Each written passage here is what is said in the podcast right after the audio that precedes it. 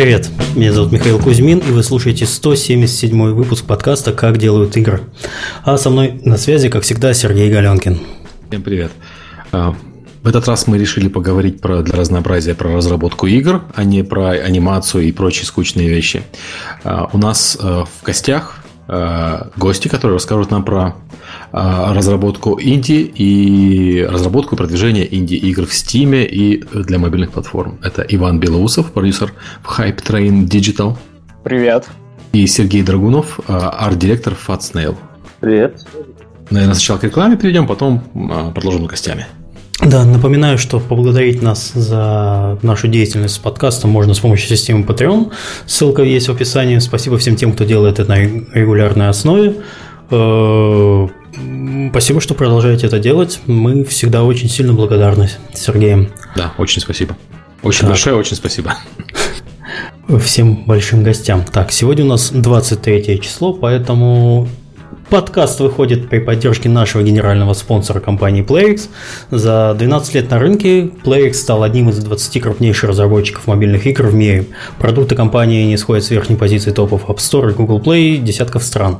Если вы мечтаете создавать качественные и успешные игры, PlayX предлагает, приглашает свою команду из более чем 500 профессионалов. Наиболее актуальные вакансии сегодня – арт-менеджер, менеджер, менеджер программистов и сценарист. Подробнее об этих и других вакансиях на job.playx.ru. Еще раз job.playx.ru. А подкаст также выходит при поддержке Аподил. Аподил – это платформа для грамотной монетизации мобильных приложений. Аподил помогает разработчикам встраивать рекламу, анализировать ее эффективность и получать максимум дохода. Через единый SDK Аподил дает к более, доступ к более чем 35 рекламным сетям. Он автоматически подбирает самую выгодную для разработчика рекламу в режиме реального времени, чтобы вы могли полностью сосредоточиться на создании классных игр, а не на их монетизации. Подкаст выходит также при поддержке компании SolarStaff. Это сервис для автоматизации документооборота и выплат распределенным командам и фрилансерам. SolarStaff позволяет работать с исполнительными физическими лицами без лишних бумаг и не нарушая закон. Ваши исполнители получат деньги на карты, государство НДС, а вы, полу... а вы выполненную работу и права на нее. И настоящие закрывающие документы. Платите фрилансерам через SolarStaff. Как обычно объявление, как обычно, как обычно в последнее время объявление. А для тех, кто слушает подкаст в прямом эфире, у нас проходит конкурс от Playrix и DevGam. А, мы разыгрываем а, билет на DevGam за лучший вопрос. Да, следующая конференция DevGam, напоминаем, состоится в Москве в гостинице Редисон Славянская 18-19 мая. Ожидается более 100, 1800 участников. Уже прием уже открыт прием игр. Подавать заявку на конкурс DevGam Awards можно до 14 апреля, а на шоу-кейс и Game Lynch до 24. Участие бесплатное, нужен только билет на конференцию, вот, который вы можете случайно или не случайно выиграть э, сегодня. Также у меня хотелось бы небольшое изменение внести – а, потому что в прошлый раз, когда мы разыгрывали билет, у нас человек, а, получивший за лучший вопрос, а, тут же отказался, и нам пришлось что-то срочно решать. Вот, поэтому, чтобы этого не было, пожалуйста, если вы задаете вопрос на конкурс, пишите первым словом, так и пишите конкурс, двоеточие, и потом уже свой вопрос это нам сократит как бы возможность, э, то есть э, вероятность того, что приз уйдет тому, кому он абсолютно не нужен. Я, кстати, не ожидал, что так может получиться. Не, ну я, я понимаю, что люди хотят задавать вопросы, не все обязательно собираются в Москву на Двигам, поэтому если вы задаете вопрос просто так, мы все равно его зачитаем, но не пишите перед ним конкурс. Да, если вы хотите получить э, билет на Дивгам, пишите конкурс, и тогда уже мы будем понимать, э, что, этот, что вы хотите получить замечательный приз. Так, давай познакомимся с нашими гостями, потому что новостей у нас особо нет. Мы, скорее всего, выпуск сделаем в следующий раз новостной. Вот. И давайте познакомимся с Иваном. Иван, расскажи про себя. Кто ты, что ты, что за компания? Да. Что делаете? А, собственно, всем еще раз привет. С 2015 года я работаю, точнее занимаюсь тем, что помогаю инди-командам выпускать э, свои проекты в Steam. Э, мы ищем проекты, финансируем их, занимаемся маркетингом, продюсируем и, собственно, выпускаем. Через э, мои руки с 2015 года прошло четыре проекта, и последний из них это The Wild Date – от э, якутской команды Fantastic. Это такой survival с кооперативом, с видом сверху, с э, сюжетом в духе Лоста, только все происходит на Аляске. И, собственно, игра вышла в Early Access в 8 февраля в Steam, и на настоящий момент мы продали больше 60 тысяч копий. А, я готов рассказать, э, что нам помогло, а что помешало добиться достаточно приличного результата, как мне кажется. Вот. Спасибо, Иван. И давайте поговорим немножко с Сергеем. А, Сергей, расскажи о себе. Еще а, один Сергей. А, да. И так сразу я. Здравствуйте, меня зовут Сергей Галенкин. Ну что, можно говорить уже? Да, да, конечно.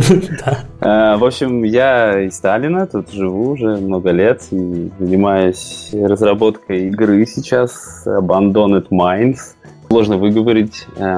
Мы решили ее сделать в таком жанре, как пазл Room Escape, чтобы как бы можно было полазить, повылазить из разных загадок, подгадывать.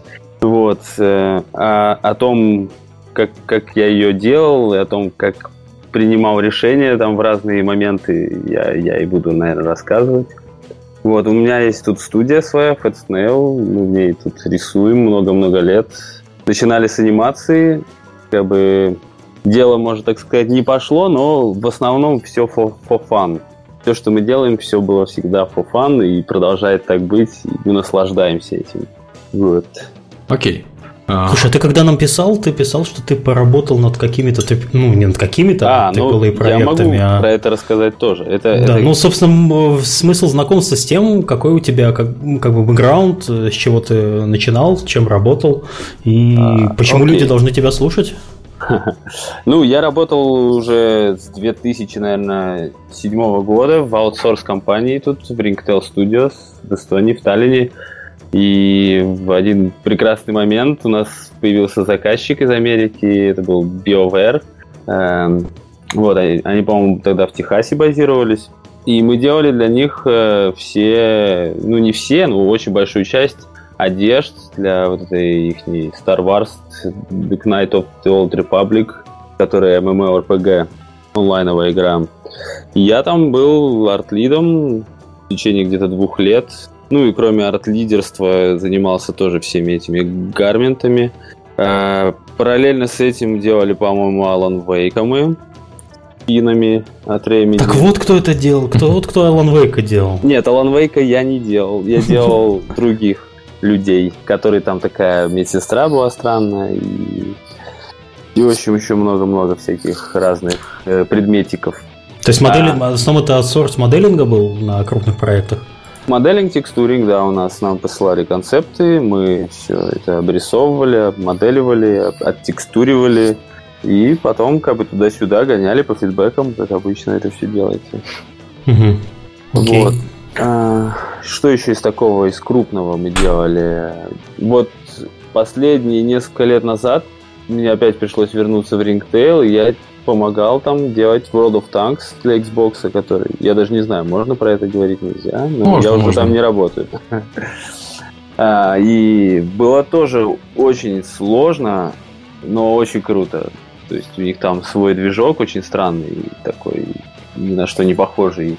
Типа там какая-то своя, как будто бы PBR-ка, ну это как бы, если так выражаться языком, как шейдер, который физически правильно текстуры отображает, но она сделана не по стандарту, который все там используют через там, всякие Substance Painter, а через свои какие-то у них э, штуки. Вот, это был очень интересный experience, но не знаю, насколько он пригодится в будущем. Э, ну, если снова будешь World of Tanks делать, то обязательно пригодится. Скорее всего, да, только в этом случае. Э, ну и, в общем-то, да, и как бы на этом все, все большие проекты закончились и начались свои. И начался суровый инди. Ну, можно и так сказать, да. Кир, расскажи про текущий проект, когда он начался, почему он начался и что вы с ним а, делаете. Ну, у этого проекта вообще путь довольно-таки большой. Я жанр пазл где-то еще год назад обнаружил. Даже не совсем пазл, я не знаю, как, как это правильно этот жанр назвать. Мне вот очень понравилась игра Машинариум от Аманита Дизайн. Я вначале mm-hmm. начал делать что-то похожее про такую собаку, которая там лазит по, по острову, в общем, и, и все на Unity написано, в общем, мы забурились очень глубоко в разработку и запутались очень сильно.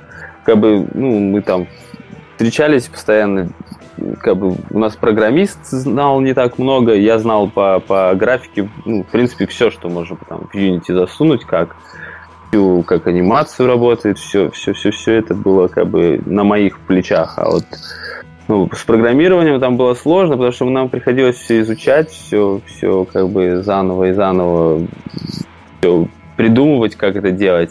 И вот целый год мы потратили на этого человека собаку с удочкой, и тут нам встретились издатели местные, которые когда-то раньше делали игру такую The Darkness Project. Вот, она на Steam, по-моему, тоже есть. И они предложили издаваться у них как бы и сделать что-то похожее на то, что у них уже есть. А у них на данный момент была игра Spotlight Room Escape. Mm-hmm. Тоже такая мобильная игра, довольно-таки интересная и красивая. Вот. И до, до нее я в такие игры вообще не играл, если честно. Вот. Ну, я поиграл, как-то втянулся.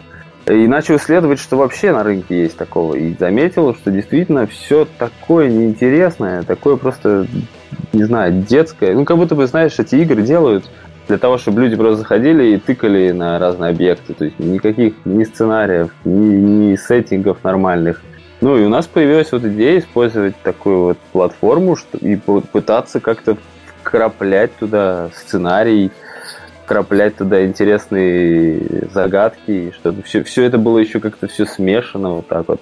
И ну, я считаю, что и у нас получилось, и у них со спотлайтом это получилось. И ну, до сих пор, кроме вот этой последней игры от Fireproof, как она там называлась, мне не подскажет.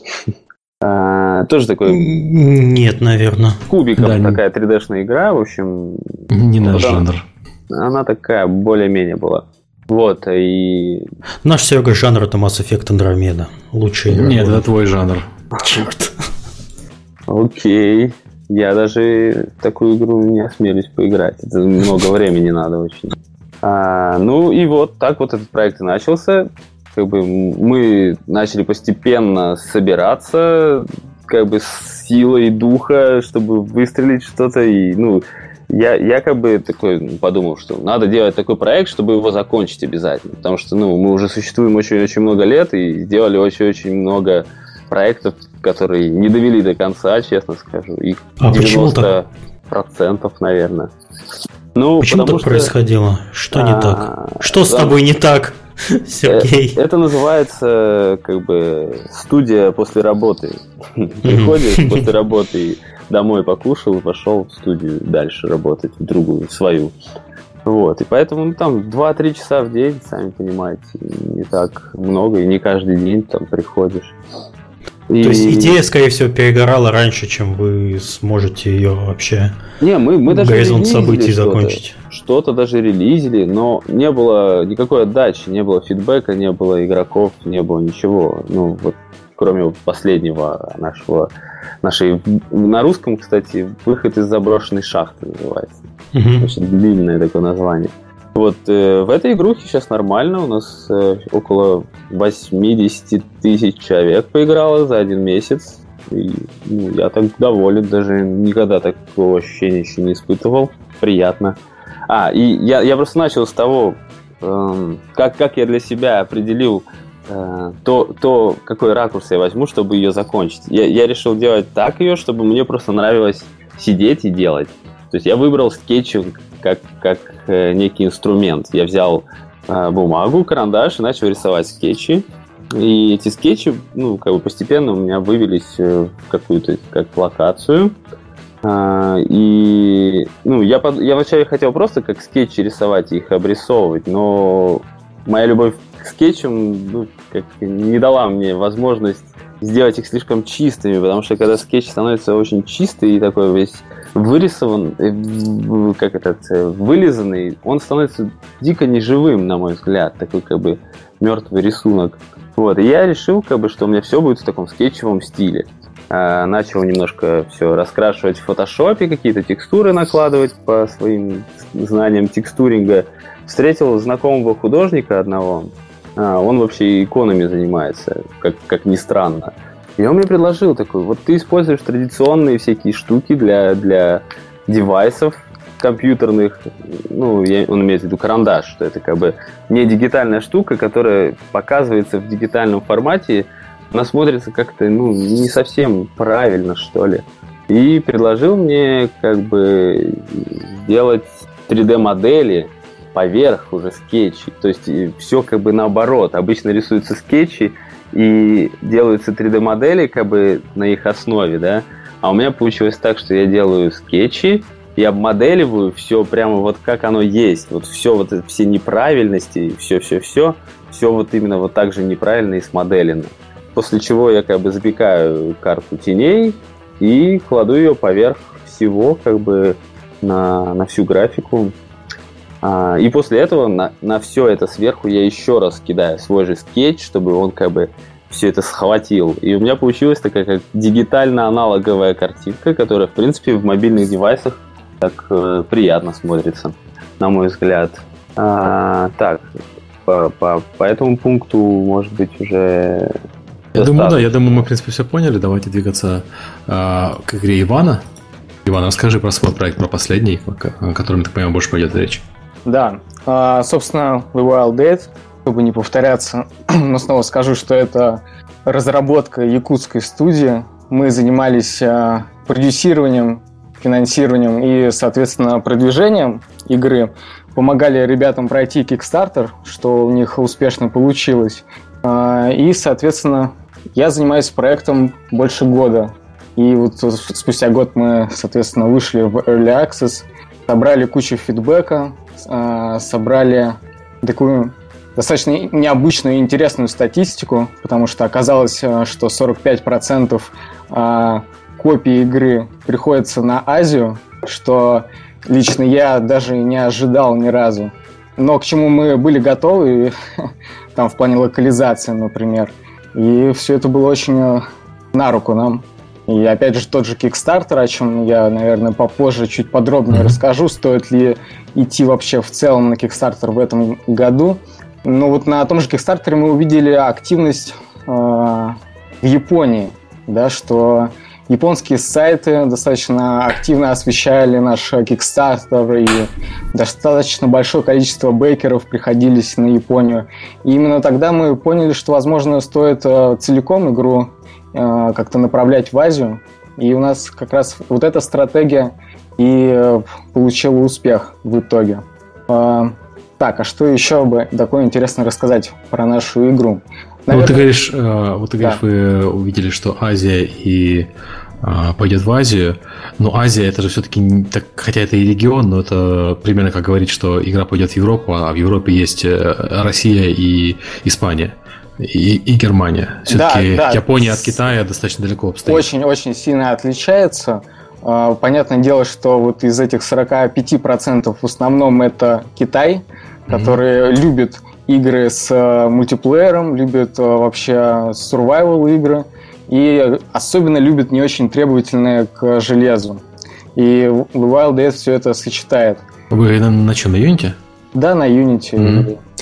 Но при этом, знаешь, э, с Китаем было все достаточно понятно, и мы с самого начала понимали, что точно будем делать локализацию, особенно благодаря потрясающему сервису Steam Spy мы видели, что один из наших основных э, референсов э, Don't Starve пользуется очень большой популярностью в Китае, хотя в Steam отсутствует локализация на китайский. Ну, там, конечно, история немного посложнее, потому что Don't Starve есть на TGP, это mm-hmm да, это китайский аналог э, Steam от э, Tencent.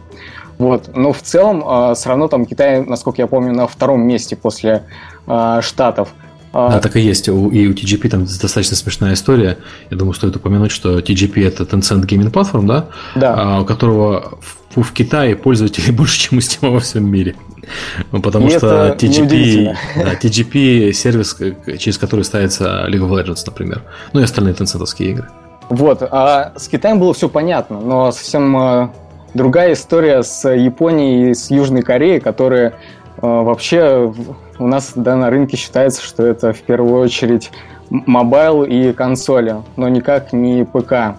Но оказалось, что э, существует достаточно большое количество игроков э, в Steam из Кореи, из Японии, которые хотят поиграть в какую-нибудь игрушку. И у них отличаются вообще предпочтения от э, европейцев и американцев. Они любят более хардкорные игры. Это как раз э, то, что у нас тоже есть в The Wild Dead, потому что это та игра, которую а, на релизе, по крайней мере, до того, как мы сделали Easy Mod, очень много было комментариев, что посмотрите, это survival как э, Dark Souls, э, ну, такой же хардкорный, как Dark Souls.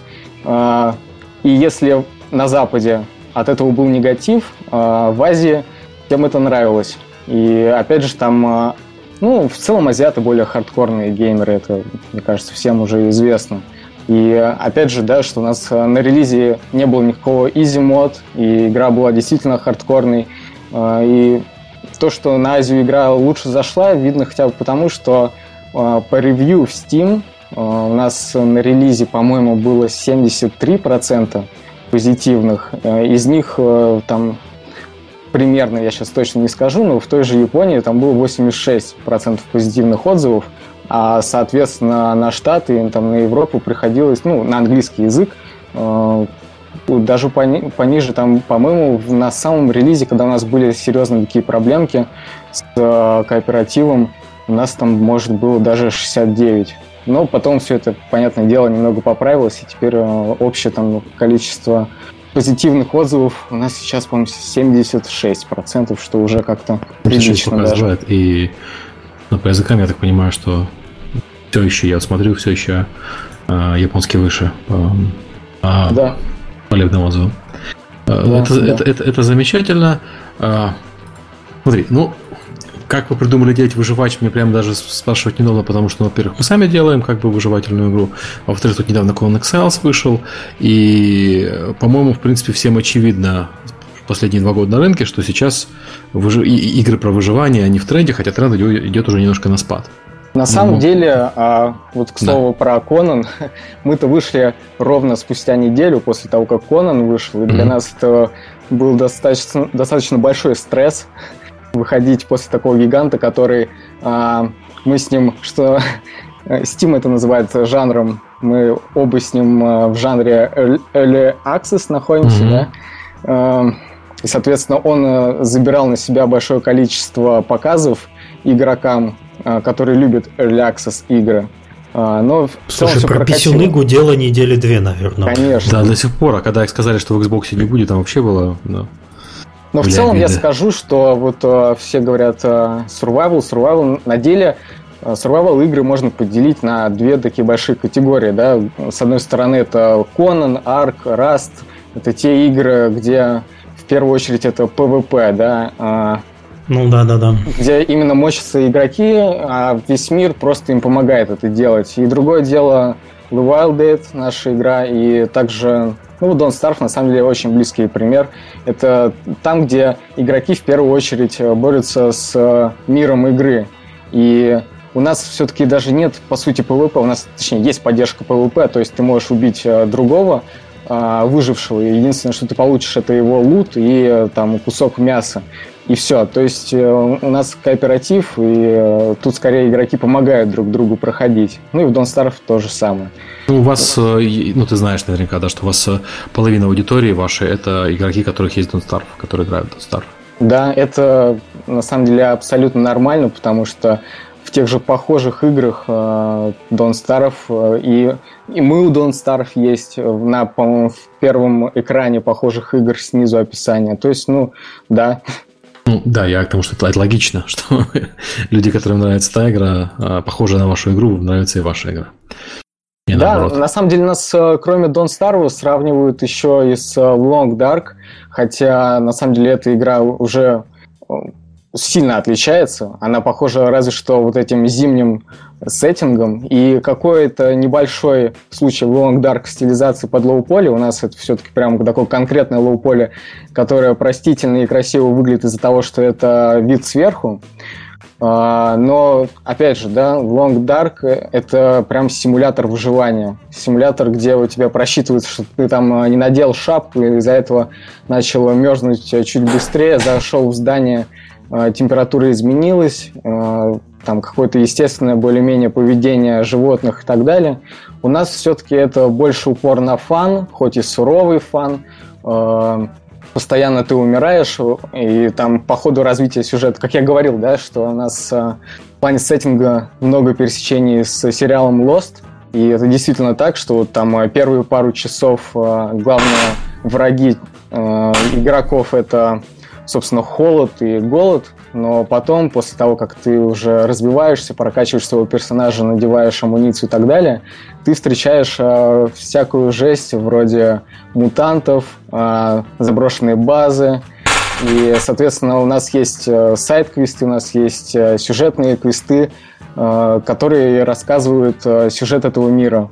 Немного банальный, но все-таки это игра, и мне кажется, сюжет получается веселый. Ну, знаешь, вот ты упомянул похожие на вас игры и упомянул э, The Long Dark. На самом деле у вас в списке э, похожих игр, ну, в смысле, игр, в которые игроки тоже играют, The Forest, который же по фабуле похож на вас, тоже а, да, катастрофа, да, выживший. Да. И там, к тому же, кстати, тоже есть э, э, кооператив. Угу. То есть, да, но это все-таки игра от первого лица, как и в Long Dark. Уже в плане восприятия игры это совсем другое. Ну как я понимаю, они больше все-таки про экшен. Да, да. У нас Э, достаточно простая боевая система, да, у нас э, не про это игра. Окей. Okay. Ты говоришь, мы, мы начали говорить про то, как вы пришли к этой идее и почему решили браться именно за это. Хочу, хочу, подожди, я хочу отметить на самом деле, что да. я продюсер э, все-таки со стороны издателя. Соответственно, mm-hmm. ребята из Якутии пришли уже к, к нам с билдом, и с презентацией а Где они, кстати, проекта. пришли, я извиняюсь, что перебиваю. М? Как вы познакомились? Нас познакомили внутри индустрии. А, я не знаю, стоит тут просто упоминать, кто это был или нет. Ну, связи... Нет, ну просто обычно как? Мы, я пытался намекнуть там на, на конференции познакомились, Нет, или ну... на шоу-кейсе увидели этот проект, или к вам просто привели проект. Смотрите, какой клевый проект. Вот так все и было, на самом деле ребята подавали проект, насколько мне известно, э, э, точнее, рассылали большому количеству издателей. А, возможно, не знаю, почему сейчас, когда уже все хорошо, да, с игрой и так далее, а, думать о том, почему там другие крутые, да, что называется, инди-издатели не решились подписывать The Wild Date, а, но мы решились пойти на этот шаг и профинансировать разработку, и в целом остались более чем довольны. И сейчас все идет к тому, что там в том же там, конце года с помощью наших э, партнеров из Гай, Гайджин мы пойдем на консоли с игрой. Летом будет э, полная версия игры, уже не Early Access. Мы, мне кажется, станем одной из немногих survival игр, которые решились на такое э, странный по меркам Steam шаг выйти из Early Access, но тем не менее. Ну почему? Еще год симулятор вышел из Early Access. О, да. Единственная survival игра, которая не в Early Access. А, ну, окей, я понимаю, что э, я некорректно задал вопрос, не почему вы занялись за разработку, почему вы взяли за издание именно этого проекта. И меня в данный момент интересует, понятно, как вы издатель, вы смотрели на команду и на все остальное, но вот э, что, что могло бы помочь разработчикам, которые тоже ищут издателя, э, издаться? Вот смотри, я тут... На что вы э, смотрели? Чатик я на Ютубе, сейчас я найду этот вопрос, хотя тут уже что-то много понаписали. Собственно, был такой вопрос, э, как найти подходящего издателя и так далее. Тут э, мне кажется, что все-таки, к сожалению, для разработчиков происходит скорее наоборот. Это издатель выбирает разработчиков, а разработчикам остается, и это в целом в этом ничего сложного нет, да, показать э, свою игру э, там, представителям каждого интересного издателя. Вот. Э, в целом, не знаю, конечно, можно ориентироваться на то, что там э, тот же Tiny Build, он любит какие-то аркадные проекты. Мы решили развиваться немного в другую сторону и решили взять э, Wild Dead, такой уже более-менее масштабный проект, где есть и кооператив, и такой сэндбокс развитый, ну, в целом потяжелее история. И если ты true инди, весь из себя такой э, настоящий, то может э, там тот же Devolver заинтересуется тобой или перебросит на Gambitious, который, который является, по-моему, дочерней да, компанией Devolver. Mm-hmm. Вот, ну, то есть, э, надо, что важно, да, если вот все-таки говорить о том, с чем идти к издателю, то, конечно, стоит сделать билд. Э, это самое важное, это первое, на что мы смотрели, когда подписывали Wild Eight. Уже был билд с базовыми механиками. Презентация тоже была, но на самом деле она не производила такое впечатление, как именно Э, впечатление от билда, где ты уже мог почувствовать игру, просто как обычный игрок, и это самое важное. Потому что а сколько до конца разработки оставалось? Ну вот вы подписались и мы сколько подписались в феврале, э, но подписались мы на другие сроки, как это принято в игровой индустрии. Yeah. Все сроки смещаются, смещаются не раз. Э, мы в целом были готовы пойти на это, и, собственно, на это и пошли увеличилась там и сроки разработки, и стоимость разработки. На самом деле это абсолютно норма для игровой индустрии. Только так, это на этом моменте всем игровым вообще э, всем разработчикам стоит закрыть уши, я считаю, и не слушать, что я говорю, что это нормально, просирать э, дедлайны. На самом деле нет, конечно, это не нормально, но так случается очень часто. Вот. А, ты так и не сказал, собственно, что показывают. Ну, демку я понял. Но вот да. Э, я так понимаю, что у людей, которые разрабатывают игры, в принципе, демка для издателя в каком-то состоянии собрана на коленке обычно есть. На самом а... деле, вот э, казалось бы, да, есть. Зачастую присылают очень много историй, когда вот мы сделали диздок, там 50 страниц, э, почитайте, это очень интересно. Но это часто происходит. Я тебе хочу сказать, почему важнее демка, чем диздок, потому что демка показывает э, способность вашей команды на самом деле что-то сделать, а диздок да, показывает конечно. способность вашего геймдизайнера написать диздок. Так и есть. А в плане, ты спрашиваешь какие-то другие аспекты. Ну да, да я имею в виду вот э, ну, я что рассчитываю услышать?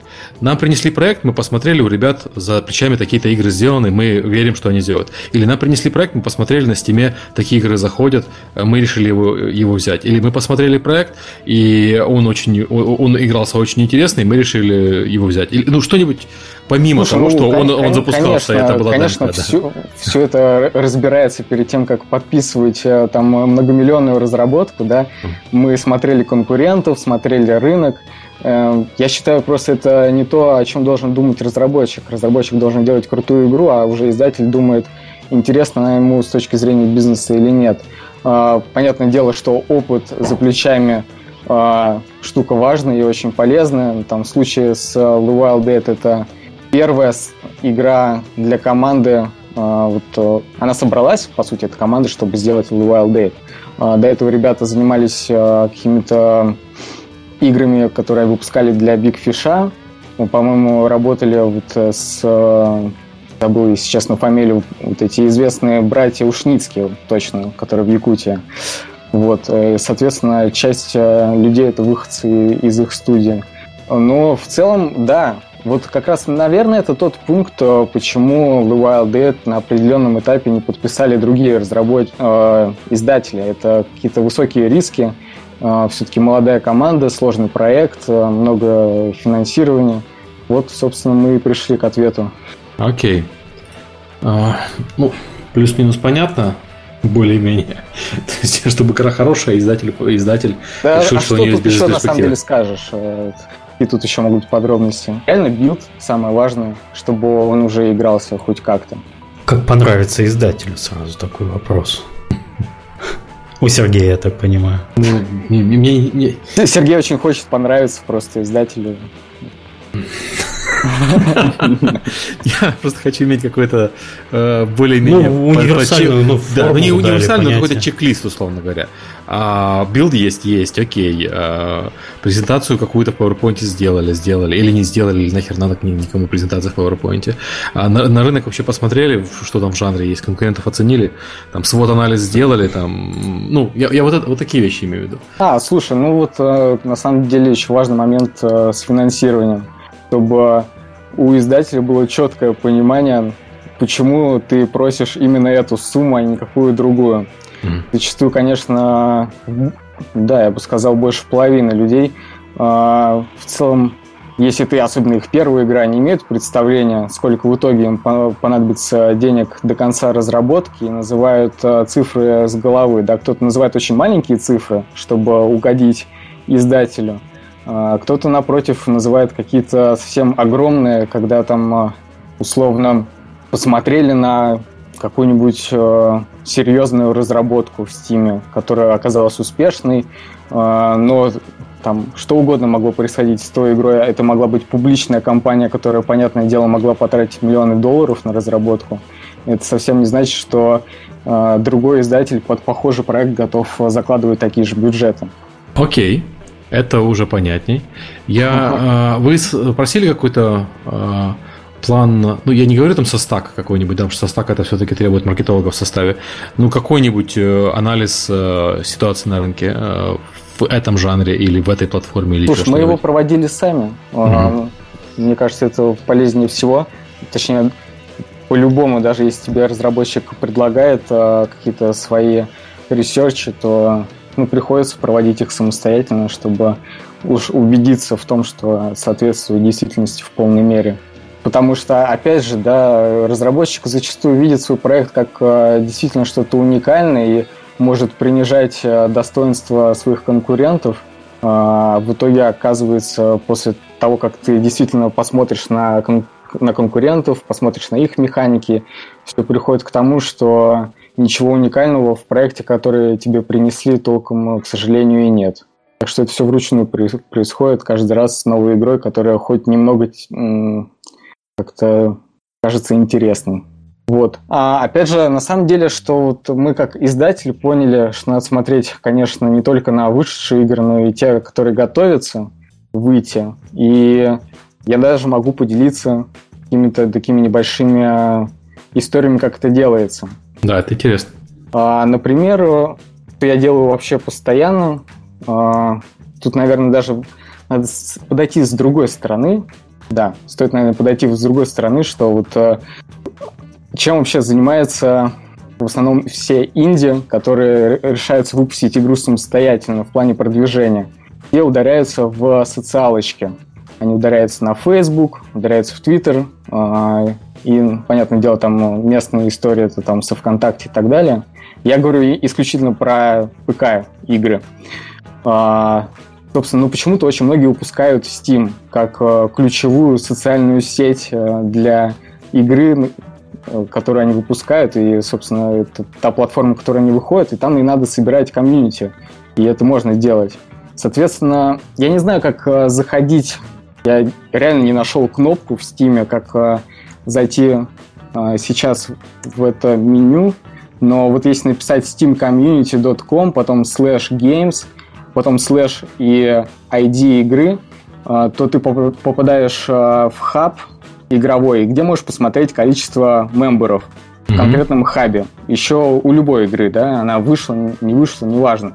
И, соответственно, если игра не вышла, это, как мне кажется, очень интересный показатель, который вообще говорит о том, э, интересуется в самом Стиме э, игрой или не особо.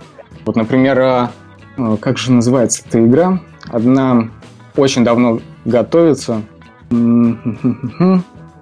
про... Сейчас. Ну, например, тот же Руинер, который издает Devolver. Угу. Если у них посмотреть, сейчас я вобью быстренько. Слушай, извини, вот такой да. быстрый вопрос. Вот у вас у Validate там сейчас показано 94 тысячи мемберов. Да. А продажи, ты говорил, 65 тысяч, э, плюс-минус, Смотри, да? а, в случае с уже вышедшими играми там все начинает... Я понимаю, да. Но ну, у вас продажи были 65 тысяч, правильно, да? Да, да. А, а сколько у вас виш-лист, если не секрет? В районе 30 тысяч? Нет. А, на момент релиза у нас а, виш-лист был 125 тысяч. А сейчас? Даже побольше. Ну, сейчас он за 300 перевалил. За 300, ага. Соответственно, вот эти мемберы... И, кстати... Это интересно, я, я просто пытаюсь понять, откуда, как это число коррелирует, коррелирует с Да, но коррелирует немного по-разному. Если mm. игра очень сильно нравится аудитории и действительно заходит, то в целом количество мемберов э, где-то в два раза меньше, чем количество виш-листов. Ну, это mm. по собственным каким-то таким представлениям, да. Mm-hmm. Тут, если посмотреть из невысших игр, у которых действительно большое количество мемберов, то, что я находил, это как раз Hello Neighbor от Tiny Build, которые прям собрали хайп, да. Uh-huh. И у нас, по-моему, было в районе 30 тысяч на момент релиза. И, кстати, Сергей, я очень бы хотел, чтобы количество мемберов можно было посмотреть на странице в Steam Spy у игры. Я, я впервые узнал про то, что официальная группа выдает количество мемберов. Вот. Мне это самому стало интересно. Вот-вот-вот. На самом деле, а, вот эти мемберы – это те люди, которые нажимают а, на странице игры follow. Это не те, кто добавляются в виш-лист, это немного нелогично со стороны там Steam, да, как это все mm-hmm. устроено, что ты можешь э, нажать follow, можешь добавить игру в виш-лист, и что это разные вещи, а не одно и то же, но тем не менее.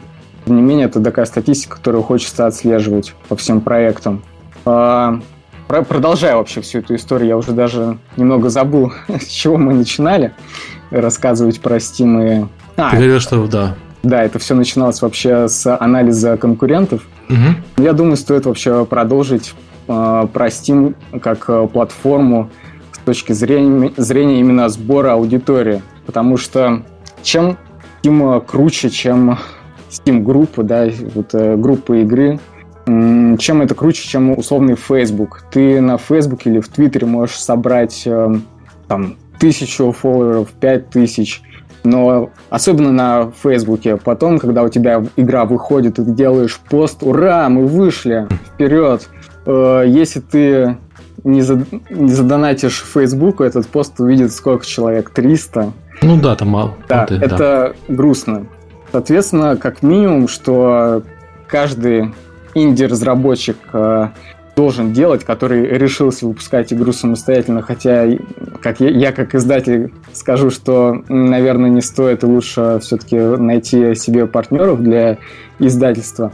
Тем не менее, э, после того, как вы прошли Greenlight, нужно сразу непонятно, почему это делают не все, но можно сразу сделать страницу игры уже в самом э, сторе и, соответственно, на нее собирать комьюнити брать и follow, да, это те люди, которые будут вообще в ленте в Стиме получать э, уведомления о любых постах, и собирать, соответственно, виш-листы.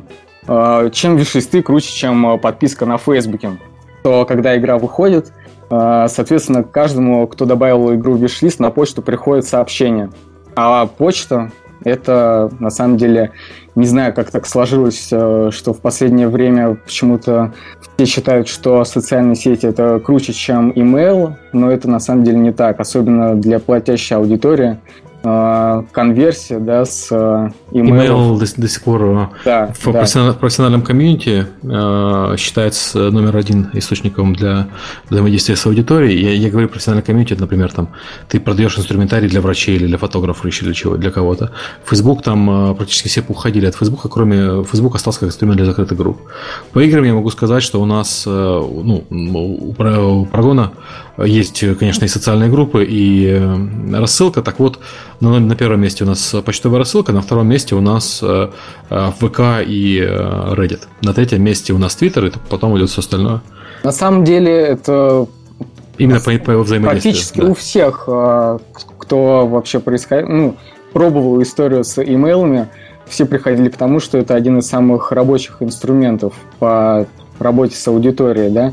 И одно дело виш-листы, да, это то, что делает Steam за тебя. Тебе остается просто людей агитировать, нажать на эту заветную кнопочку.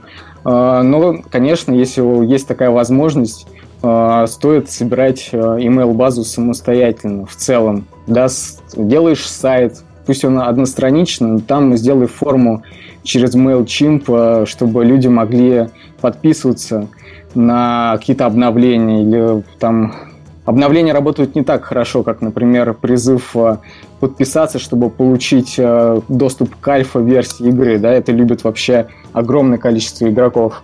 Э, и, соответственно, ты потом с этой аудиторией работаешь. И если эта база уже принадлежит тебе, то она тебе поможет потом и со следующими проектами. Это то, что просто не исчерпается. Главное к этому правильно подходить, не спамить и так далее.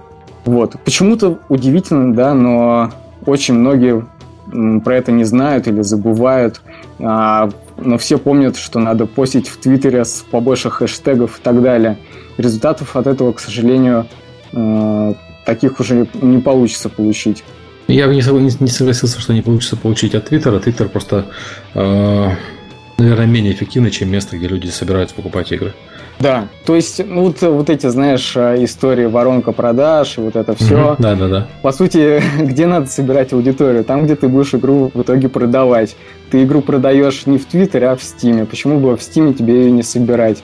На самом деле у Стима э, достаточно всяких разных инструментов, да, там есть блог, который mm-hmm. ты можешь вести сразу там, э, как только ты завел карточку и опубликовал.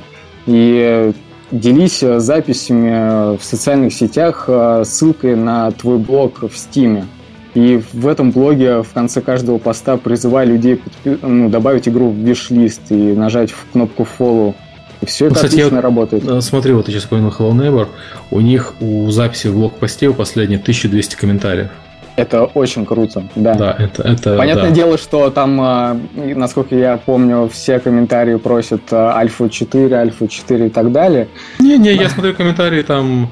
Я, я бы не назвал это самой интеллектуальной беседой, но в основном люди говорят, что им очень нравится, и все очень круто, и молодцы, и так и надо. Вот. Ну, Кроме вот. одного грустного человека, который говорит, я новенький на стиме, мне нужны друзья. Ну, э, да. Воспользуюсь небольшой паузой. Вопросы на конкурс больше не принимаются, потому что уже нас задавали на два с половиной листа, и мы это никогда не разгребем. А, я еще почему я так молчу, потому что чат сегодня какой-то прям сумасшедший, это очень радует, но, а, видимо, я принимаю несколько таких сразу решений, что некоторые вопросы, то есть по одному вопросу от человека я там сам выберу как-нибудь, потому что есть люди, которые там позадавали там по 3-4 вопроса, это как-то не очень хорошо. Буду сам... Не, хорошо, задавайте побольше вопросов, мы просто, может быть, фильтровать. Да, я буду фильтровать, видимо, я до конца выпуска и буду заниматься этим всем, потому что там ой, очень много. А, все, так, на чем мы остановились? Да вроде все, вопросы не больше. Угу. Так, а Сергею может... там есть чего добавить, рассказать? Мы там... Да, забыли про Сергея немножко. А, да, про, про Steam у меня немного чего добавить. Я его только использую в основном для того, чтобы играть в нем. А. Окей, но Подожди, про... мы говорим не про Steam, как Steam, мы говорим mm-hmm. про платформу. У тебя на Google да, Play сейчас, площадку, правильно, да. правильно я понимаю? Да, пока на Google Play и у нас... Что ты про него можешь сказать интересно для инди-разработчиков? А, ну, во-первых, я, я сейчас иду по этапам. Ну, у меня есть mm. как э, знакомый геймдизайнер, который мне очень хорошо помогает э, в плане того, чтобы не выходить за рамки за рамки как бы реализма, можно так сказать. И вот это такая вот очень важная вещь, которую я хотел бы тут упомянуть. Ну, с чего у нас и была самая большая проблема в наших предыдущих всех разработках, что мы очень сильно уходили в какие-то разные жанры, поджанры. То есть, ну, например, если мы берем, скажем, добавляем в историю капельку мистики, да, то у нас сразу отпадает э, кусочек аудитории, которым не нравится мистика. То же самое происходит, там, если мы добавим капельку ужасов, там, или капельку, наоборот, приключения. То есть все время э, добавляя какую-то микро-микро частицу нового как это, сюжетного э, узелка, получается, что отпадает какой-то кусочек аудитории. Таким образом, надо вот пытаться так вот двигаться очень реалистично, что вот все вот пытаться сделать, как бы на самом деле это происходило. Вот, это первое, что я хочу, хотел сказать. Второе, это то, что э, сейчас вот э, у нас появилась возможность сотрудничать на партнерских э, соглашениях э, с Escape Factory которые нам помогают с программированием, с вообще всем-всем-всем с паблишингом. Э, то, что мы, мы теперь можем сосредоточиться на графике и на сценариях ну, максимально, насколько мы можем, и не тратить свое время как бы на, на всякие там изучения кодов, движу, движков, платформ и всего этого. Вот, и я, я бы тоже посоветовал бы идти всегда к издателям, потому что, ну, вот, по моей той же самой практике, без издателя, как будто крутишься на одном месте очень-очень долго. То есть для, для рывка очень нужны какие-то знания, которые в подкасте тоже не, не, не уловишь. Это только именно в, беседе личной или в чем-то еще другом. А по поводу платформы Google Play, а, ну, мы паблишимся через издателя, и у нас зашаренная с ними аналитика. То есть э, мы можем тоже заходить по своими логинами, смотреть все. Мы сами отвечаем на все плохие отзывы, на все как бы непонятки в игре. Стараемся отвечать. У нас сейчас, по-моему, 4 и 3 где-то балл. Вот, по отзывам. 4 это, кстати, неплохо очень. Это, это не это... Ну, месяц один прошел. Принципе... Надо беспокоиться, надо беспокоиться только тогда, когда ниже четверки падает. Да, Тогда но... уже у вас нет возможности получить фичеринг от платформы. Вам в ваш проект, к сожалению, платформа не, не сможет поддержать. Да, и мы сейчас видим фидбэк, видим просто проблемы, которые из-за чего падает оценка. И самая главная проблема это то, что у нас всего один уровень. Ну, кто-то его проходит за час, а кто-то проходит за 8 минут. И ну, вот это вот такая вот очень странная штука, что ну, у всех по-разному. То есть мы, мы пытались сделать загадки максимально сложными, но юзеры некоторые пишут, что наоборот, все слишком просто. Другие пишут, все слишком сложно. Ну и вот нужно как-то балансировать между этим всем. И ну, все равно прислушиваемся, все, все пытаемся те загадки, которые ну, по, по анализу мы смотрим, например, что люди отваливаются там или стопорятся.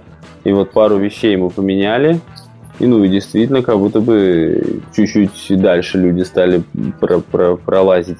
Вот. Ну и вообще, да, вот Google Play и вся вот эта штука с аналитикой очень и очень полезна и важна для разработок таких игр, как мы, по крайней мере, делаем, что мы все, все, все видим, все отслеживаем большими-большими данными. Вот, и... Ну, вообще Google Play сейчас позволяет очень многое что делать. Он позволяет ABA Э, АБ-анализ делать по промо-материалам, он позволяет смотреть продажи, запускать какие-то э, отдельные аналитики. Ну, там сейчас довольно сложный инструментарий. А что, со, а что в Steam с э, анализом продаж, с анализом посещений, активности и так далее? На самом деле со Steam э, все достаточно грустно. То есть ты банально не сможешь отследить, э, сделал какой-нибудь PewDiePie ролик по твоей игре, Э, даже поставил ссылку, что он, конечно, не сделает на самом деле. Ну ладно, он поставил ссылку в описании на твою игру, и, собственно, ты можешь отследить переходы с YouTube, но купить... Внутри платформы или тебе для этого Google Analytics надо? Ну, я использую Google, Google Аналитику в основном. Угу. А у Steam тоже есть своя аналитика, которая показывает еще какие-то дополнительные цифры, которые, которыми я в итоге не пользуюсь, потому что они бесполезны. А, но банально, знаешь, в в, в 2017 году, когда ты в основном там на мобайле или даже ПК, да, если это какой-нибудь э, Wargaming и так далее, все идут в ногу со временем, и там CPA и так далее, в Steam ничего подобного, к сожалению, нет. И угу. приходится, знаешь, отсматривать. Э, у нас сейчас э, скоро будет достаточно большой апдейт, под который мы готовим там Twitch, активность и ну, на конкретную страну. И, соответственно, что мы делаем? Мы будем банально... Мы вышли на такое плато по продажам и, соответственно, смотреть вот эти всплески в графиках в конкретных странах и примерно примерять, сколько это было продаж, сколько привело людей там с Твича. Это никак иначе особо не посмотришь. Ну, то есть есть куда еще расти, скорее всего, даже есть, э, ну, типа, чуть-чуть выше нулевого уровня все.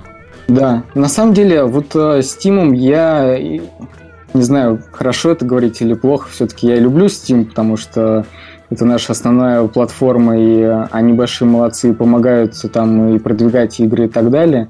Но во многих местах они остаются очень позади в сравнении там с гигантами вроде App Store или Google Play. Банально там, знаешь, сейчас зайдешь в мобильную версию Steam, и у меня э, слева и справа э, есть менюшка в виде гамбургера, вот эта классическая. То есть угу. UI, он визуально, знаешь, они, у них разные функции. У левого гамбургера и у правого они показывают, ну, ну, левый показывает налево, менюшки. правый направо показывает не, гамбургер. Отлично. Ну, в общем, а, и с UI у них все достаточно грустно, и в целом в плане функциональности им, конечно, есть куда расти, но э, жаловаться я, конечно, не буду. Хорошо. Я сейчас зашел в Google Play Developer консоль, консоль и тут прямо консоль. Я прям прямо акцент появился. Э, и тут прямо все очень хорошо с точки зрения работы с пользователями, с точки зрения оценки. То есть ты заходишь в любую игру и буквально бросив быстрый взгляд, ты понимаешь, у тебя дела хорошо или плохо что тебе нужно дальше делать, что исправлять, какая динамика по доходам, какая динамика по среднему доходу, по средней оценке и так далее, и так далее. Прямо очень хорошо. Окей, товарищ Гейб, давай пилим. Хорошо. Сергей, есть что-то добавить еще по Google Play? По Google Play? Ну, в целом, э, сейчас, секундочку, я, я пытаюсь попытаться у себя в голове перебрать все, что я пытал, хотел сказать. В планчик загляни. Так. Ну, у меня просто очень много вкладок тут, я сейчас пытаюсь разобраться. Ага, вот. А, ну, по поводу Escape Engine и вообще платформы, на которой мы, мы все это делаем, это можно mm-hmm. тоже, наверное, сейчас уже рассказать. Mm-hmm. То есть э, вот эти наши партнеры Escape Engine, а, то есть компания называется Escape Factory, и они предоставляют Escape Engine. Сейчас они работают над ним, пытаются его залезать, чтобы он стал такой, как user-friendly. Пока что он как в разработке. Это э, open source фреймворк на фреймворке DOM Wires. Это вот э, чувак, Crazy Flasher, Антон Нефедов, он сейчас его пилит вовсю на ActionScript 3. И из него можно будет, в общем, делать кросс-платформенные билды под iOS, Android, Desktop, Web, в общем, все что угодно. И даже типа планируют под WebGL и Windows Mobile. Это, если я правильно понял, это движок для создания квестов. Да, именно. То есть э, каких-то... Escape квестов escape да, вот таких угу. вот своеобразных, где надо... А как он его распространяет? А, э, Платно, смысле, бесплатно? Ну, все, у нас э, вот эти две игры, то есть у нас одна игра и у них еще одна, они все бесплатные. А заработок идет, ну, как Нет, нет, не игры, а как он движок дает. Вот я хочу пощупать этот движок, что мне нужно сделать? А-а-а. Денег дать? Ну, вообще у них э, с нами был контракт как бы 50 на 50. Вот. А, то есть они revenue share берут по да. результатам продаж. Да. 50 да. на 50, да вы чё, за движок? Серега? Ну-ка, сколько у вас в Unreal Engine брали-то? 5%. Было 5%? Ну, не, ну тут, тут не совсем движок. Они работают с вами. Один, ну, как лицом к лицу все помогают, подсказывают. Тут Подожди, это, это, я вот тут сразу тебя перебью. Эта история тогда не скалируется совершенно никак. Ну, по получит он одновременно один, один проект, два. 10 проектов он не сможет обслужить. Ну, это не и... это, это разработчик, по сути. Да, разработчик. То есть, ну, это, это не бизнес-история совершенно. Это ну... Нельзя так, по-моему, делать. Ну, ну мне окей, кажется. Окей. Ну, ну принципе... то есть это, это просто, то есть, когда ты начинаешь что-то делать, и когда ты хочешь развить что-то в более, ну, в большое, вот как хочешь стать таким большим и толстым, как Epic, вот, сделайте так, чтобы вашим движком можно было пользоваться самостоятельно. Ну, либо я тебя неправильно понял, у меня в голове, что вот этот Escape Room это вот такая вот какая-то штука, которую ты берешь и делаешь на ней Escape квесты, а тут ты говоришь, что надо, надо что-то постоянно делать вместе, допиливать в процессе ну, разработки. Это сейчас, да. Но это сейчас. В дальнейшем они планируют, да, вот как раз делать то, про что ты сказал, то, что ну, будет некий движок с интерфейсом, где ты прям как в Unity сможешь все закидывать, там нажимать build и все, уже игра готова. То есть, ну, такое будет когда-нибудь. А насчет там комментов по поводу их э, возможностей я ничего не могу сказать, это не я придумываю.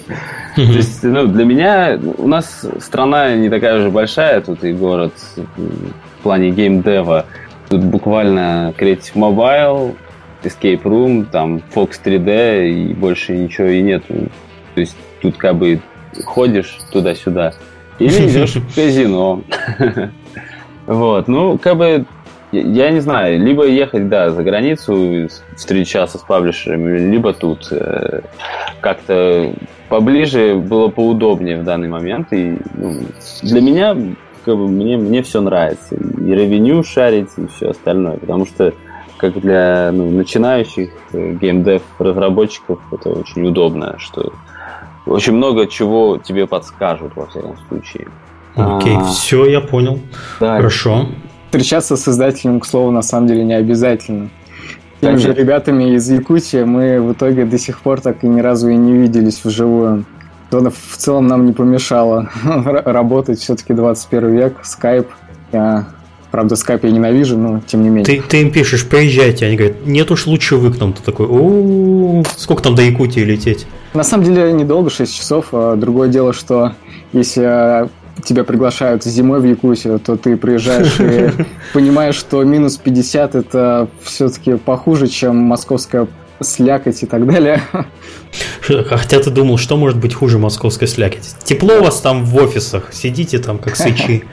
Господи, вот вам в Якутию надо. Слушай, всех, я, издателей. лично я считаю, что это позитивно влияет на разработку, когда за окном минус 50, в целом команда Чтобы согреться. Да. Очень реалистичные игры получаются про холодную да, да кто, кто никак как не якуты знают про выживач. Не, на, на том же Кикстартере мы делали пресс-релиз, где тоже история именно с якутскими разработчиками обыгрывалась. И, понятно, там были фотографии, э, с, ну, где команда вместе стоит, и на фоне там местные достопримечательности. Все Место достопримечательности замерзший продюсер из Москвы. Отлично. Вот, к слову, кстати, по поводу Kickstarter тоже могу немного рассказать. А, по сути, это второй проект был в краудфандинговый, где я активно участвовал. И, ну, первый это был такой больше, наверное, эксперимент. Мы просто как издатель пытались понять, насколько это интересно не с точки зрения, понятное дело, сбора каких-то денег, а с точки зрения дополнительного инфоповода, сбора комьюнити и так далее – в первый раз тоже был в целом успех, такой более чем локальный. Мы набрались опыта и поняли, каково это каждый день на протяжении месяца просыпаться и заглядывать первым делом не, в почту, а, а на страницу на Кикстартере смотреть, сколько за ночь накопи, накопилось средств. Вот. Что, кстати, мне сейчас э, по-настоящему не хватает. Так что я надеюсь, что в будущем мы снова приведем какую-нибудь э, компанию на Кикстартере. Вот. А с Wildbat мы шли более подготовлены. Мы где-то за месяц начали активно а, трудиться над а, компанией на Кикстартере. И за два месяца мы сделали такой анонс самой игры с роликом, который мы делали вместе с разработчиками. Совсем не игровой, это был такой 2D 2D-арты, которые мы потом анимировали, из этого там складывался сюжет. Кстати, такая история очень хорошо заходит, э, по крайней мере, у нас она зашла. Этот ролик э, неплохо разлетелся, его и PC Gamer, и IGN, и другая пресса подхватила, хотя на тот момент э, сама пресса вообще не имела никакого представления о том, что из себя представляет игра, потому что не было никакого геймплея. Ну, были скриншоты, да, скриншоты были, было какое-то описание игры, но все равно это история была именно просто затизерить свой проект. И э, с помощью этого тизера и так далее мы начали собирать комьюнити, которое нам потом на Кикстартере помогло. И в том числе как раз э, email-базу тоже. И опять же, я, мне кажется, в этом подкасте уже какой раз э, вспоминаю про email рассылки. Блин, это работает. это работает лучше, чем Facebook и Twitter. В нашем случае, по крайней мере, это работает лучше. А где базу набирать? Свой, даешь а, ссылку, подпишитесь на, на да, наши конечно. новости. Все. Ты выпускаешь э, ролик на Ютубе и сейчас обвешиваешь его с ног до головы этими ссылками э, в описании, в аннотации. И почему нет, вставляешь это на свой э, сайт, куда еще это можно пихнуть. Ну, в общем, все, наверное, этого достаточно будет. Хорошо, чтобы развить эту тему по e-mail рассылкам. Ну, сделал ты e-mail рассылку, что туда писать? То же самое, что блог? Какая частота, какая периодичность? Как фидбэк собирать с email рассылки? Совершенно, ну, скорее всего, никак. Да как, почему? Там ну, survey люб... делать? Любой человек тебе может ответным письмом написать, э, что Вася, ты дурачок, и почему твоя рассылка выходит на английском, а вы разработчики русские, что было со мной, по крайней мере. А, вот. Ты, ты сам дурак, и все. Да. Ну, если Откуда? что, это, Подожди, это, это ты это меня не... спрашивал, потому что я так и ответил. Я вот украинский разработчик, а мне регулярно тоже пишут с такими письмами, и про Китай на китайском тоже пишут. Приходит письмо на китайском, загоняешь в автопереводчик, они такие, а почему Steam Spy не на китайском? А, а почему надо? Нихао. На самом деле с э, email рассылками все очень индивидуально. В нашем случае у нас не было таких мощностей, чтобы постоянно выпускать какие-то апдейты и делать э, их там email рассылки именно. А, соответственно, мы собирали рассылку, это вот самое грамотное, это собирать не просто «ребята, подпишитесь за новостями, следите» и так далее, а на какое-то конкретное действие. И вот э, в случае с WildDate и в целом в будущем мы будем продолжать э, этим заниматься. Это именно призыв э, подписаться, чтобы потом получить возможность поиграть в какую-то раннюю версию игры бесплатно. Я угу. от себя скажу, что у нас рассылка работает в первую очередь как механизм для донесения вещей, которые мы хотим донести. То есть э, ни в коем случае не дублировать блог, потому что у нас на блог э, одна-две записи в день. Мы делаем рассылку, э, когда у нас выходит новый герой раз в три недели, и когда у нас случается какая-нибудь распродажа, например, или большой апдейт. То есть в целом мы, может быть, э, шлем письмо э, раз в три недели, иногда еще одно дополнительное письмо идет в этот месяц. Э, крайне редко. И то я считаю, что мы спамим много. А, по аудитории. Ну, у нас все-таки онлайновая игра, у нас много событий выходит. На мой взгляд, для такой онлайновой рассылки важно, не, наоборот, не спамить, а слать только очень важную информацию, чтобы у тебя люди к моменту выхода игры, когда надо будет им что-то сказать, не подписывались все. Mm-hmm. Ну да. На самом деле, это прям email маркетинг, это вообще отдельно большое направление. Э, как сделать так, чтобы твое письмо попало не в промоушен, в Gmail, да, а mm-hmm. в неотсортированный и так далее, а, вот. Э, в целом, я просто изначально занимался э, вообще не играми, а маркетингом в e-commerce. И какие-то такие штучки принес за собой уже и в игры. Вот, и стараюсь их как-то правильно применять. А ты не думал, что у тебя лучше работает рассылка? Потому что ты умеешь делать рассылки, но не умеешь делать социальные сети, готовить а, их. Слушай, я не то чтобы Просто ты смотришь на... Неожиданный вопрос. Да, это неожиданный вопрос. А, конечно, лично я просто не очень люблю делать SMMM, э, потому что это трудоемко, это требует от тебя ежедневного э, какого-то усилия и так далее. То есть это ну, склад характера, да, определенный. Конечно, там э, в ближайшем будущем я спихну все эти полномочия на какого-нибудь подавана, который этим и будет заниматься. Я буду над ним Э, смотреть сверху очень э, по злому. Вот. А, но в целом, если ты смотришь даже на какие-то супер э, популярные а, страницы игр, то поле для экспериментов, по-моему, не очень большое там. Все равно упирается в ограничения платформы. В случае с Facebook упирается в то, что ты должен постоянно им денег заносить. В случае с Твиттером Просто у меня...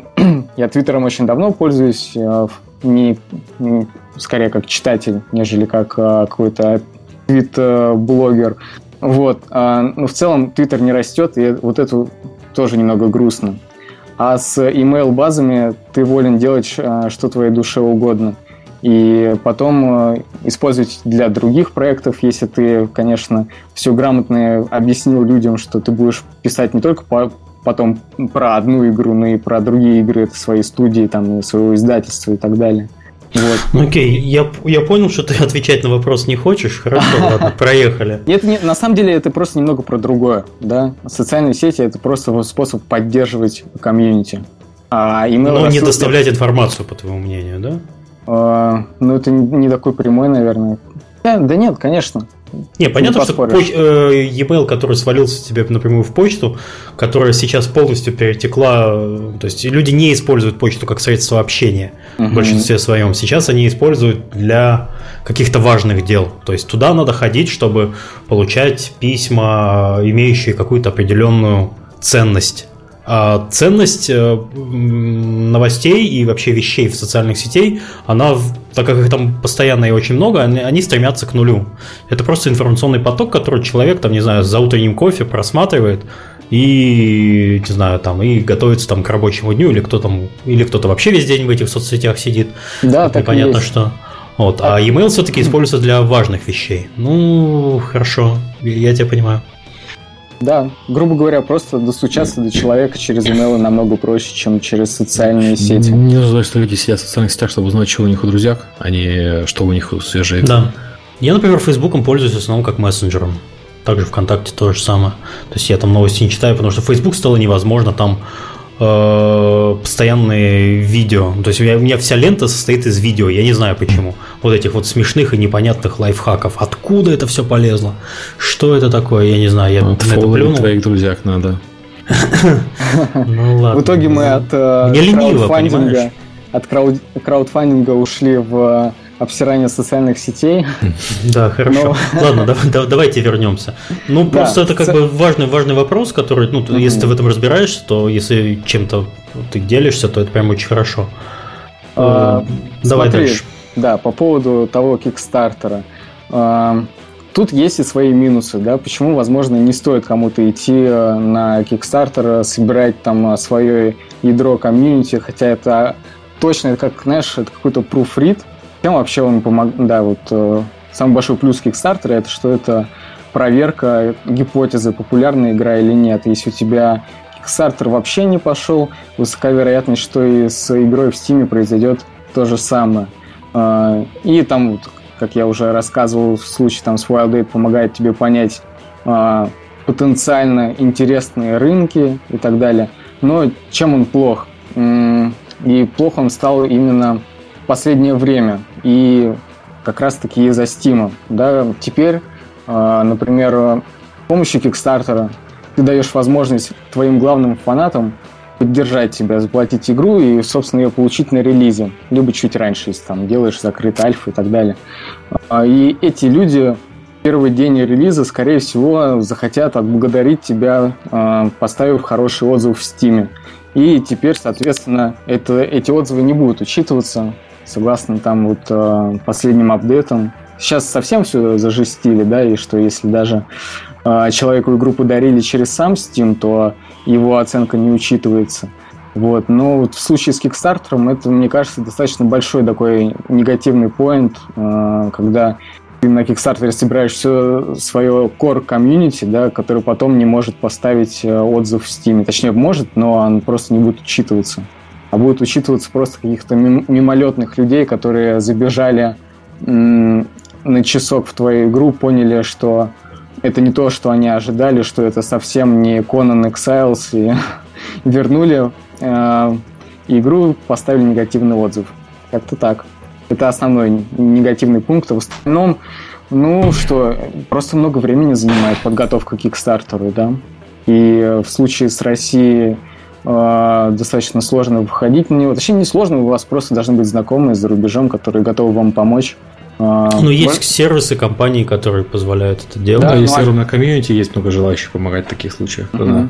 А такой вопрос. А с... В последнее время все чаще и чаще слышу о том, что как бы Kickstarter уже не торт да. что это бум кикс, игровых, ну точнее игровых э, проектов на Kickstarter уже прошел, и для инди-команд это не имеет уже практически никакого значения. Если, ну, только если ты не э, имеешь в команде какого-нибудь известного именитого разработчика, который тебе поможет что-то сделать. А если команда молодая, если ну, проект там интересный, то даже если проект интересный, получить какой-то каверидж в Kickstarter практически невозможно. Есть ли какие-то способы увеличения визибилити вашего проекта на Kickstarter игрового? Что-нибудь а, про это а, знаешь? Смотри, на самом деле Kickstarter это отдельно такой... Это как э, в какой-то степени выход твоей игры в Steam, только вот э, другая ступень, к которому тоже надо очень хорошо готовиться.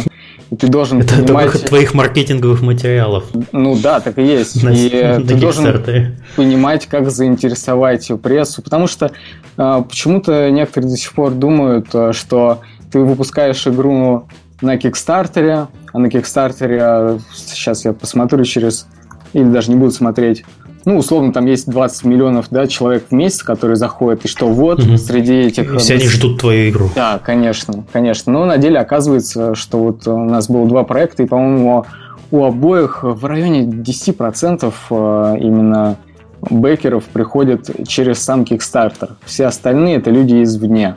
Mm, и okay. учитывая, что Kickstarter берет комиссию в 10%, ну или не, не в 10, там какие-то такие, да, цифры, насколько я помню, сейчас уже подзабыл немного, то в целом это выходит в ноль такой. Kickstarter, Kickstarter то есть сам по себе ноль, э, как платформа, да, которая по привлечению трафика, все ты должен делать сам.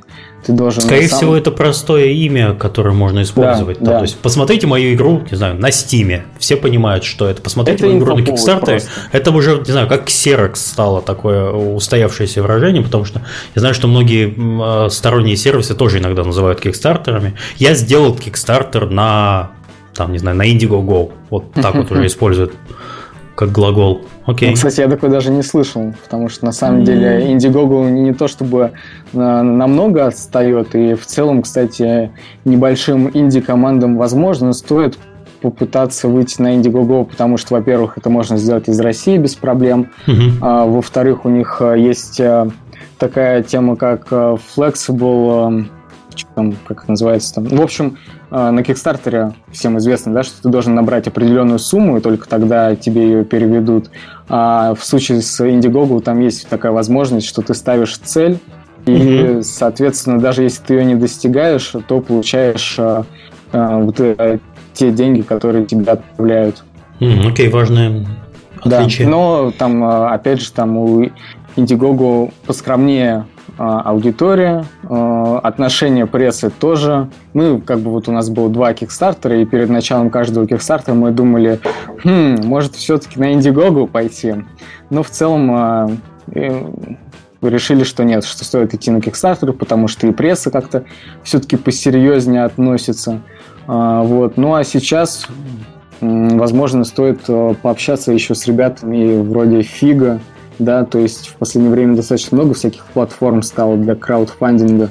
Там э, тот же Фиг, э, он же не совсем аналог Кикстартера, да, там еще и э, история про таких небольших инвесторов, которые потом просто делят прибыль с проекта. И, ну и при этом есть и обычные игроки, которые хотят поддержать разработчика и за это получить какие-то ништячки уникальные. Вот. Историю с Фигом, по-моему, Тим Шейфер начал. Да, да, это их история в целом. А, я посмотрел сейчас на Википедии, к ним присоединился там Брайан Фарго, угу. Клифф Близинский, еще другие люди, и, видимо, они как-то тоже эту тему поддерживают. Ну, это, по сути, выходцы с Кикстартера. Все там основные компании, это Э, то, что вот э, чуваки посмотрели, как прикольно можно собирать деньги на Кикстартере, а потом даже не выпускать игру в срок, а выпускать плохую игру и, знаешь, э, рассылать физические призы спустя три года после выхода игры. Вот, это как бы реальные примеры. То есть там буквально на днях просто там, к знакомым пришла посылка как раз, и он уже даже забыл, что оставлял там 100 долларов э, в каком-то далеком 2014 или каком-то году и уже прошел ту игру, которую пледжил, но вот э, посылочка только сейчас дошла. Класс. Вот. Да. Ну, с Фигом... Мы, кстати, с ним тоже общались по Wild Dead, э, но как-то им, по-моему, мы не очень понравились, как я а понял. с ними вот надо общаться именно, не просто да, завести да. проект, а с Там ними надо нет поговорить. никакой возможности просто на сайте оформить э, какую-то заявку, это именно все происходит уже через личное общение. Mm, окей. Okay. То есть есть вероятность, что проекты, которые там выставлены, прошли какую-то премодерацию и среди ветеранов индустрии. То есть как бы... Это, это очень круто, да, потому что когда ты выходишь на фиг, пресса... Выходишь нафиг, окей. Нафиг. Звучит неплохо. нафиг. Звучит неплохо. Да. Ну, кстати, там тоже же, если посмотреть, там есть неуспешные компании. Это, то есть, не сто процентов успеха, да? Ну, понятно, да.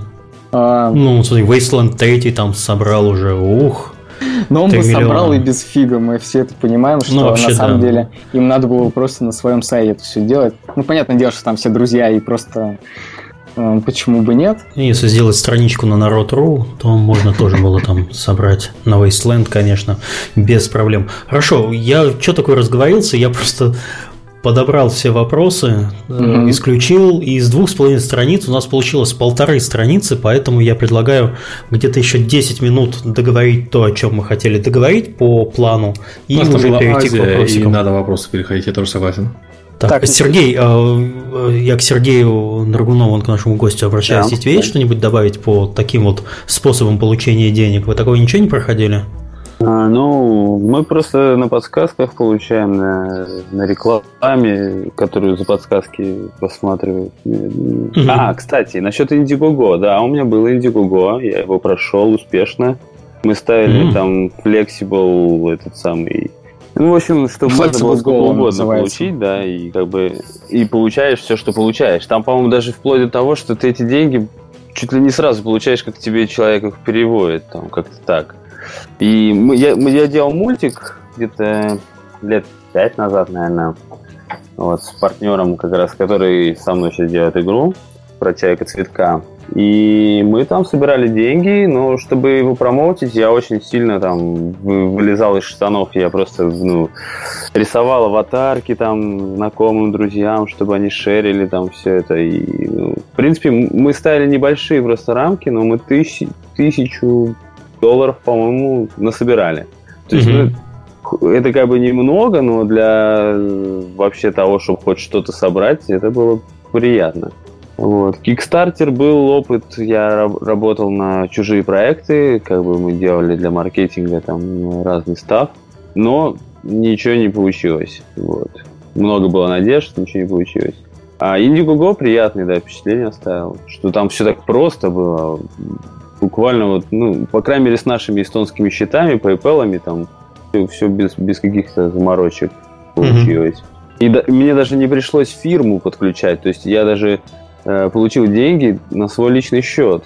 Есть, на самом деле, вот с этим могут быть проблемы, не знаю, это зависит э, наверняка от страны, э, но в целом это известно, да, что если ты просто получаешь деньги, непонятно откуда на PayPal, если это русский PayPal, то он тебе напишет, спросив, а, а что это такое, что это за деньги, которые тебе в течение месяца постоянно приходят. Не занимаешься да. ли ты юридической какой-то деятельностью, не зарабатываешь ты деньги или нет. И ты мне объяснишь, что это тебе пожертвуют. У нас э, как бы в России, да, все-таки там тебе пишет э, российский PayPal, если у тебя он в России оформлен. У нас по законодательству такие пожертвования может, по-моему, только РПЦ получать. Интересно, не, у меня проблем не было, но я почти уверен, что это из-за маленькой суммы, скорее всего. Да, наверняка, да. Э, ну, я точно помню, что я прямо на, на свой счет все получал, и было очень удобно. Вот, и еще по, по краудфандингу. Я, я могу а. по финансам сказать, я в Германии с этим сталкивался. Э, если суммы не превышают суммы, которыми волнуется полиция, а это типа свыше 100 тысяч евро э, транзакция, никто к тебе приходить не будет э, по поводу PayPal никогда из налоговой. И, и, собственно, париться поэтому не надо. В конце года, естественно, тебе надо будет заплатить налоги, потому что PayPal отчитывается о твоих доходах в налоговую, ну, как любой банк, в принципе. Но вот бояться, что деньги не придут, там почему-то нет оснований. Okay. В Германии все как у людей, это понятное дело. Мы и так это все знаем, Сергей. Ну, это я просто потому что а, это в любой европейской стране, не только в Германии. То есть Эстония, Литва, Латвия, вся Балтика, в принципе, там же находится. Может быть, да. Ну, проблем не было. И еще, ну, по поводу всех краудфандингов и всего этого, ну, я для себя, по крайней мере, так понял, что тут все основывается только на твоих друзьях и твоего шевеления. Как ты шевелишься, так у тебя все и двигается. То есть там ну, настолько надо быть подвижным. То есть, если ты делаешь игру и хочешь еще кикстартер запускать, то забудь про игру, как бы на это все время.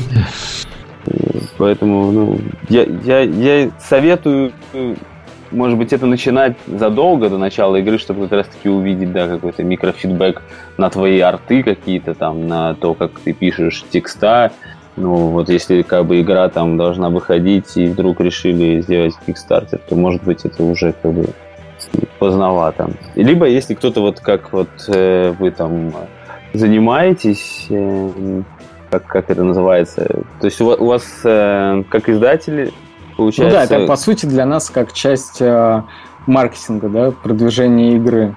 Угу. Понятное дело, что мы беремся за это серьезно достаточно. То есть э, сам, сами разработчики, получается, ну, как бы дальше работают над игрой, а вы у них как бы арты запрашиваете или как у вас? Ну, на самом деле не так, мы прям достаточно плотно с ними работаем и над текстом, над каким-то позиционированием, да, с, точ- с точки зрения маркетинга и те же все геймплейные ролики и так далее, все делаем вместе всегда. А, вот. По-разному, на самом деле, еще от конкретного разработчика зависит тоже очень сильно. Мы готовы подстраиваться, как издатель, под разные условия. Окей, okay, и... давайте, наверное, последний вопрос, который обсудим, это про выбор даты Early Access, и будем переходить к вопросам. А, да, по дате Early Access, да, даже не то, что Access, да, по дате релиза, банально, угу. в Steam, э, что стоит Да знать? не только в Steam. Ну, Просто я готов на, на примере Steam рассказывать. Возможно, все-таки в мобильном рынке, насколько я знаю, все немного по-другому, и там все крутится вокруг праздников. Да. А, в случае со Steam, понятное дело, что осень э, время больших релизов, там сложновато пробиться, хотя бывает э, тоже. И, соответственно, весной э, тоже выходят достаточно приличные проекты, где ты тоже можешь потеряться. Всегда стоит смотреть Насколько я знаю, у Steam вот недавно обновился интерфейс, у меня он просто еще не обновился, я не знаю. А, в тех же upcoming games, да, даже если у них не стоит дата на странице игры, в upcoming games все игры стоят в порядке даты, внутренней даты релиза, которую представляет сам разработчик. Соответственно, на странице игры может стоять март 2017, и mm-hmm. я ее нахожу в списке э, upcoming, и рядом вижу игру, которая написана уже 30 марта. Соответственно, я знаю, что игра, которая стоит рядом, и хоть и официально там не анонсирована дата, я знаю, что она внутри там разработчик поставил 30 марта. И в целом это на самом деле ничего не значит, потому что эту дату можно менять хоть каждый день, э, но в целом, и когда вы уже близки к релизу, и просто пытаетесь понять э, в там четверг, среда, э, перенести на неделю, не перенести, стоит смотреть на этот список, среди кого вы стоите, потому что если вы уже совсем возле релиза, то, понятное дело, там большинство людей выставляет достаточно конкретные даты. Вот. Э, Сейчас, по-моему, все крупные проекты делают анонс даты минимум за полгода. Ну, это, в принципе, это, может это, тебя это спасти. Это совсем крупные проекты. Ну а, да. Мы, например, изначально хотели выходить в декабре. И mm-hmm. мы общались с ребятами, которые сделали Астронир. Э, и, ну, как бы у них дата релиза была привязана к Xbox. Они сами точно не знали, когда им придется выходить, потому что это зависело от э, Microsoft, который их поставит на определенный день. И в этот же день они будут выходить, точнее, вышли уже в Steam. Вот, э, и, соответственно, мы долго переживали из-за того, что как бы нам не выйти в одни даты, потому что и там, и там Early Access, и какое-никакое Survival Slow поле, и тоже там есть кооператив. Ну, то есть по тегам игры совсем разные, но по тегам мы были похожи. Вот, и опять же, потом, когда мы решили все это отложить, и просто с завистью смотрели на огромные продажи Астронир. А потом а, в январе, там в конце января смотрели на Конан и просчитали так, что мы выходим а, спустя неделю после того, как выходит Конан, у него там хоть немного спадет весь этот трафик на Твиче и так далее, который нам тоже был очень важен, мы хотели его заполучить.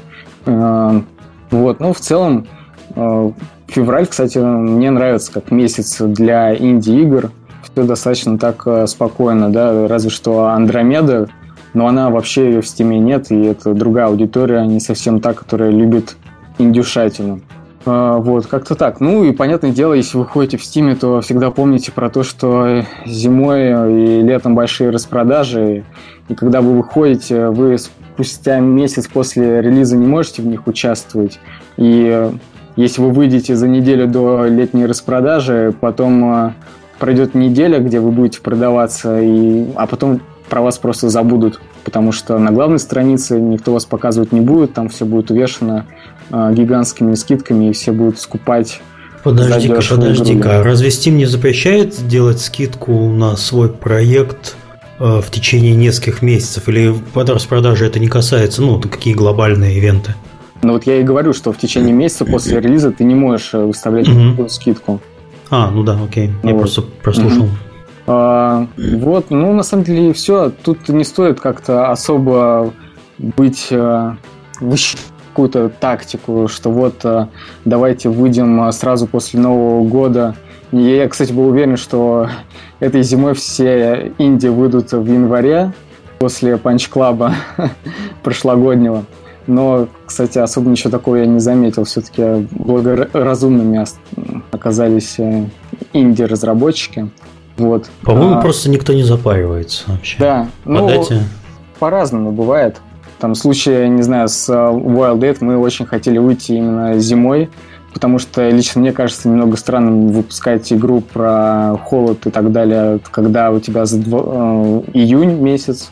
Да, это немножко Особенно, в контекст зна- не знаешь, э, летом еще ладно, потому что кто-то, может, уже соскучился и так далее, вот, но весной э, это личные, наверное, мои ощущения, когда тебе уже надоедает вся эта атмосфера леденящая, ты хочешь, наоборот, солнышко и так далее, выпускать игру, где ты будешь э, постоянно согреваться возле костра и так, так себе. Вот. Ну, посмотрим на... Там, есть один проект, просто выходит через две недели. Зима, на самом деле, на разных странах разная. То есть, да, говоришь... конечно, особенно в Австралии. Да. Вот. А, Гигантском рынке для игр. Да. Просто через две недели выходит uh, Impact Winter, такой инди, тоже survival. Он... Uh... Ну, кстати, я извиняюсь, что перебиваю. Firewatch да. вышел 8, 9 февраля, например. Отлично. Это совсем, совсем не, про, не про зиму. Эта история, знаешь, она работает только в одну сторону. Зимой э, ты готов играть в игры, где зима, но также готов играть в летние игры, и наоборот, там уже не работает. Да-да, я помню, минус 50 за окном, и сидишь играешь в инди-игры. Да. Ну вот просто видишь, а, в апреле выходит Impact Winter, это похожий немного на Wild Dead проект, только синглплеер с упором на сюжет. Ну тоже там есть холод, там есть выживание. Mm-hmm. И ну, там, блин, я давно просто слежу за этим проектом и в какой-то степени даже э, как продюсер вдохновлялся там какими-то визуальными аспектами, как у них все сделано и советовал это повторить, э, ну не то что копировать, а именно вдохновиться в Wild Dead. А, и ребята выходят в апреле, и ну, посмотрим, что будет. Там, конечно, ситуация была такая, что у них было официальное заявление, что чуваки, не сравнивайте нас с The Wild Dead. Вот. Достаточно сложная ситуация была. Вот. Как-то так. Окей, Сергей, у тебя есть что добавить по поводу выбора даты релиза? на мобильных а, платформах? Нет, нет. Мы тоже не запаривались и вообще не вижу... Ну, по крайней мере, в таких жанрах, как у нас, мне кажется, вообще не имеет значения. Может быть, если с каким-то там фильмом как-то там, который похож по сеттингу, должно сочетаться. Ну, вот я такие слухи только слышал, но угу. там не почувствовал ничего такого. Я, кстати, не уверен, что это работает именно вот так, так как все обсуждают и говорят, что вот э, выходит Blade Runner, и надо в этот же день выпускать игру э, с всю из себя такую неоновую так ну, далее. Наоборот, надо до, пока еще рекламная да, кампания Да, идет. конечно, надо пораньше. Ну, кстати, вот, э, а вот тот же Руинер, который я уже сегодня упоминал, это все вот Blade Runner явно они смотрят в ту сторону. И этот год будет весь себя... Господи, я забыл название. Киберпанковский. Киберпанковский, да, именно. Потому что космос всем уже надоел. Эй! Массовая аудитория надоела, давай уточнять все-таки, да, всем это. Не, ну космос тяжело продается, если смотреть там по, по телевидениям, хотя вот сейчас, э, не знаю, для любителей, наверное, все смотрят, те, кто любит космос, смотрят Экспанс, хороший сериал, рекомендую. Окей, давайте перейдем к Кучный, вопросам. но хороший. Что-что? Кучный, но очень хороший. Да. Ты Я тоже смотришь? Потихоньку. Второй сезон круче гораздо. Ну, я, я посмотрел аж три серии, пока первого, поэтому да. А, нет, первый он такой, как бы, ладно, потом с тобой поговорим. А, окей, вопросы. Я выбрал по одному вопросу от э, человека, и получилось у нас их так много, поэтому давайте как-нибудь кратенько, а потом покрутим их у себя в голове и выберем лучший. э, чатик новостей лужки, потому что вопросы ваши, ответы наши. Фрейфол задает вопрос. Инди-разработчик должен быть на острие интересных идей, содержащихся в играх? Как успевать следить за всеми тенденциями и успевать разрабатывать свою игру? Это кому вопрос? Это вот ты, Сергей, я, кто угодно может отвечать на вопрос. Ну, желательно, конечно, чтобы гости отвечали. А, ну что нам давай лениво. я выскажу свое мнение. Мне кажется, подходы у инди-разработчиков бывают абсолютно разные. И ты как можешь э, пытаться понять вообще, чем живет рынок сейчас и э, что условно купят и захотят поиграть, вот эта масса, да, которая в основном состоит из э, ребят школьного возраста, либо ты можешь э, придумать, э, разрабатывать новые механики и быть такими же, как какой-нибудь, кто там, суперход, да, например. Mm-hmm. Когда ты целиком изобретаешь новую механику. Если ты гордый инди, то занимайся этим, потому что это настоящее искусство, как мне кажется. А если ты просто хочешь попробовать свои силы и стать просто вот живущим нормальной жизнью разработчиком, то все-таки задумывайся на тему того, во что сейчас играют. Живущий нормальной жизнью разработчик инди. Ха-ха-ха. Э, мне понравилось, как Сергей в начале выпуска сказал, что вот он возвращался с основной работы и два там три часа вечером продолжал работать над своей игрой. Скорее всего, вопрос родился из этого, потому что, ну, ты приходишь, а, а играть-то когда? Когда следить за трендами? Э, надо же свою игру еще пилить. Ну вот, видимо, как-то практически никогда. Ну, два дня уметь. играешь, два дня делаешь, два дня отдыхаешь. Ну, то есть жесткий график по разработке, по играм и так далее. Но как-то за собой следить надо. Хорошо. Следующий вопрос задает Антон Тарасов. Насколько влияет пиратство и как инди-разработчику бороться с ним? У вас ну, есть какие-нибудь да, цифры да, по, по пиратским копиям? 50% и... Э, игроков э, Wild Dead э, скачали игру бесплатно. Вот такая вот грустная статистика. А, Сергей? А, ну, я не знаю. У нас как бы нет такого аналитики по пиратству, mm-hmm. по этим APK. Ну, ну, я гуглил, находил вообще гигантское количество их. Не знаю, ничего не могу сказать. Я я не издатель. Как сказал Маркус Персон, э, что люди, скачавшие твою игру, это не те люди, которые бы ее купили. В целом я Но, согласен. кстати, извиняюсь, перебью. Я, я за пиратство. Потому что, как, как ни крути, это очень крутая реклама. И на моих глазах у меня был один из заказчиков, которого как раз-таки запиратели не слабо. И именно благодаря этому как будто бы он и как бы и вылез. Вот. И а бывает, нет ли бывает. желание положить э, в пиратскую версию, ну точнее вообще в свой релиз какой-то какой-то лог, на игру или какие-нибудь ограничения? Есть какие-нибудь механизмы готовые? Используются? Ну, кроме как э, все на сервер-сайде делать, а потом просто всем вырубить. Ну, используют, э, есть же Denuvo, которую ненавидят э, игроки. Угу. Но это только для сингл, сингловых игр. Ну, почему, почему? Ты можешь с мультиплеером это провернуть. С мультиплеером ты можешь защищать мультиплеер, да, и это вообще самая правильная тактика. Когда пускай пираты играют в сингл, но они вполне вероятно захотят поиграть э, с друзьями и с другими людьми онлайн, и тогда им придется заплатить. И это очень, лично я считаю, что это главная вообще мотивация. А, ну хорошо, да. На собственном опыте это просто, знаешь, когда ты играешь э, Battlefield какой-нибудь второй еще там на заре вообще меня становление как геймера, и потом понимаешь, что надо бы заплатить и продолжить уже там Точнее, второй я не покупал, но вот Bad Company я уже купил, потому что там не было возможности спиратить, чтобы поиграть в мультиплеере. Вот так вот. Угу. Окей, а, хорошо. Следующий вопрос задает Мура Монако. Какая лучшая альтернатива Kickstarter в 2017 году? Странный вопрос. Не делать Kickstarter, наверное. Хорошо, окей. А в 2016 году что было? Ну, это по последним трендам, ну, то есть, что стоит вообще? Ну, окей, поехали дальше. А, Димон задает вопрос. При краундфандинге не может выйти так, что из-за обстоя... из-за из-за обязанностей перед бейкерами придется наклепать много лишнего контента и раздуть часы геймплея. Не пойдет ли это в ущерб проекту?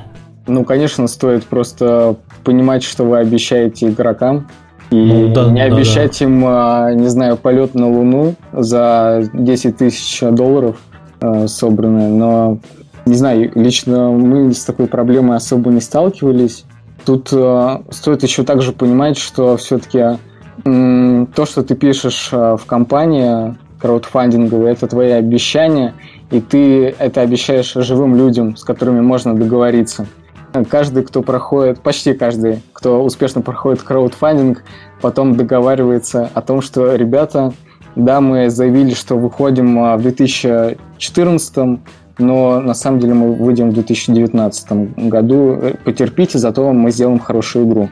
И особенно часто примеры были, когда игра запрашивала немного денег, и в итоге это был какой-то мега успех, вроде там, а, это история, кстати, с Hyper Light Drifter, например. Угу.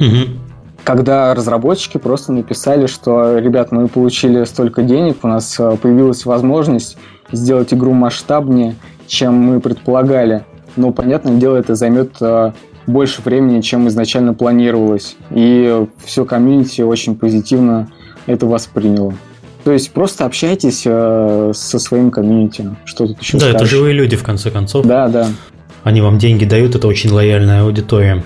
Александр Якшин спрашивает, насколько дорого для Индии сделать локализацию для Китая и других азиатских стран, если игра изначально нацелена на западную аудиторию?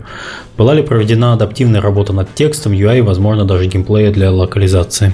А, Наверное, к тебе вопрос. Да, я Кто там так, заикался так, про... Так и понял. А, так, насколько дорого для Индии сделать локализацию для Китая и других азиатских стран? А, изначальная локализация Wild Date на китайский была сделана бесплатно фанатам игры. Вот, это первое. А много ли текстов Wild а, Нет, не очень. А, не, по-моему, 10 э, тысяч э, слов, что ли. Да. Окей. Ну, то есть, это как повесть примерно, где-то так. Да, да. Или, если честно, я сейчас уже даже точно не скажу. А, странный момент, что если игра изначально нацелена на западную аудиторию, ну ладно, это опустим. Ну, то есть это никак не влияет. Если у вас не пиксельная игра, вот сейчас, кстати, я с этим столкнулся, что у нас есть один проект в разработке, и банально то, что умещается э, английским шрифтом, не получается уместить э, туда, туда же засунуть э, китайские иероглифы. Кстати, так что Индия, если вы делаете пиксель-арт и делаете пиксель-арт в UI, помните об этом, что туда будет сложно воткнуть все.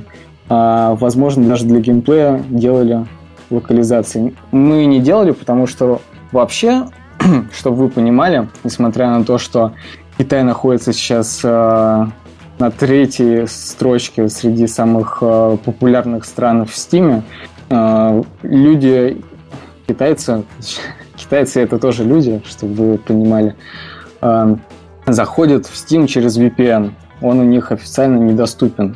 И чтобы официально выходить в Китай со своей игрой, ты должен отправлять там заявку в какие-то правительственные организации, которые э, смотрят э, нет ли там много крови там свои, и так далее. свои рейтинговые агентства. Там свои агентства, и это большая, очень крупная задача, которой обычно занимаются какие-то локальные компании, потому что ино- иностранцам там делать особо нечего. Это будет очень сложно и дорого, легче там договориться с Perfect World или Tencent.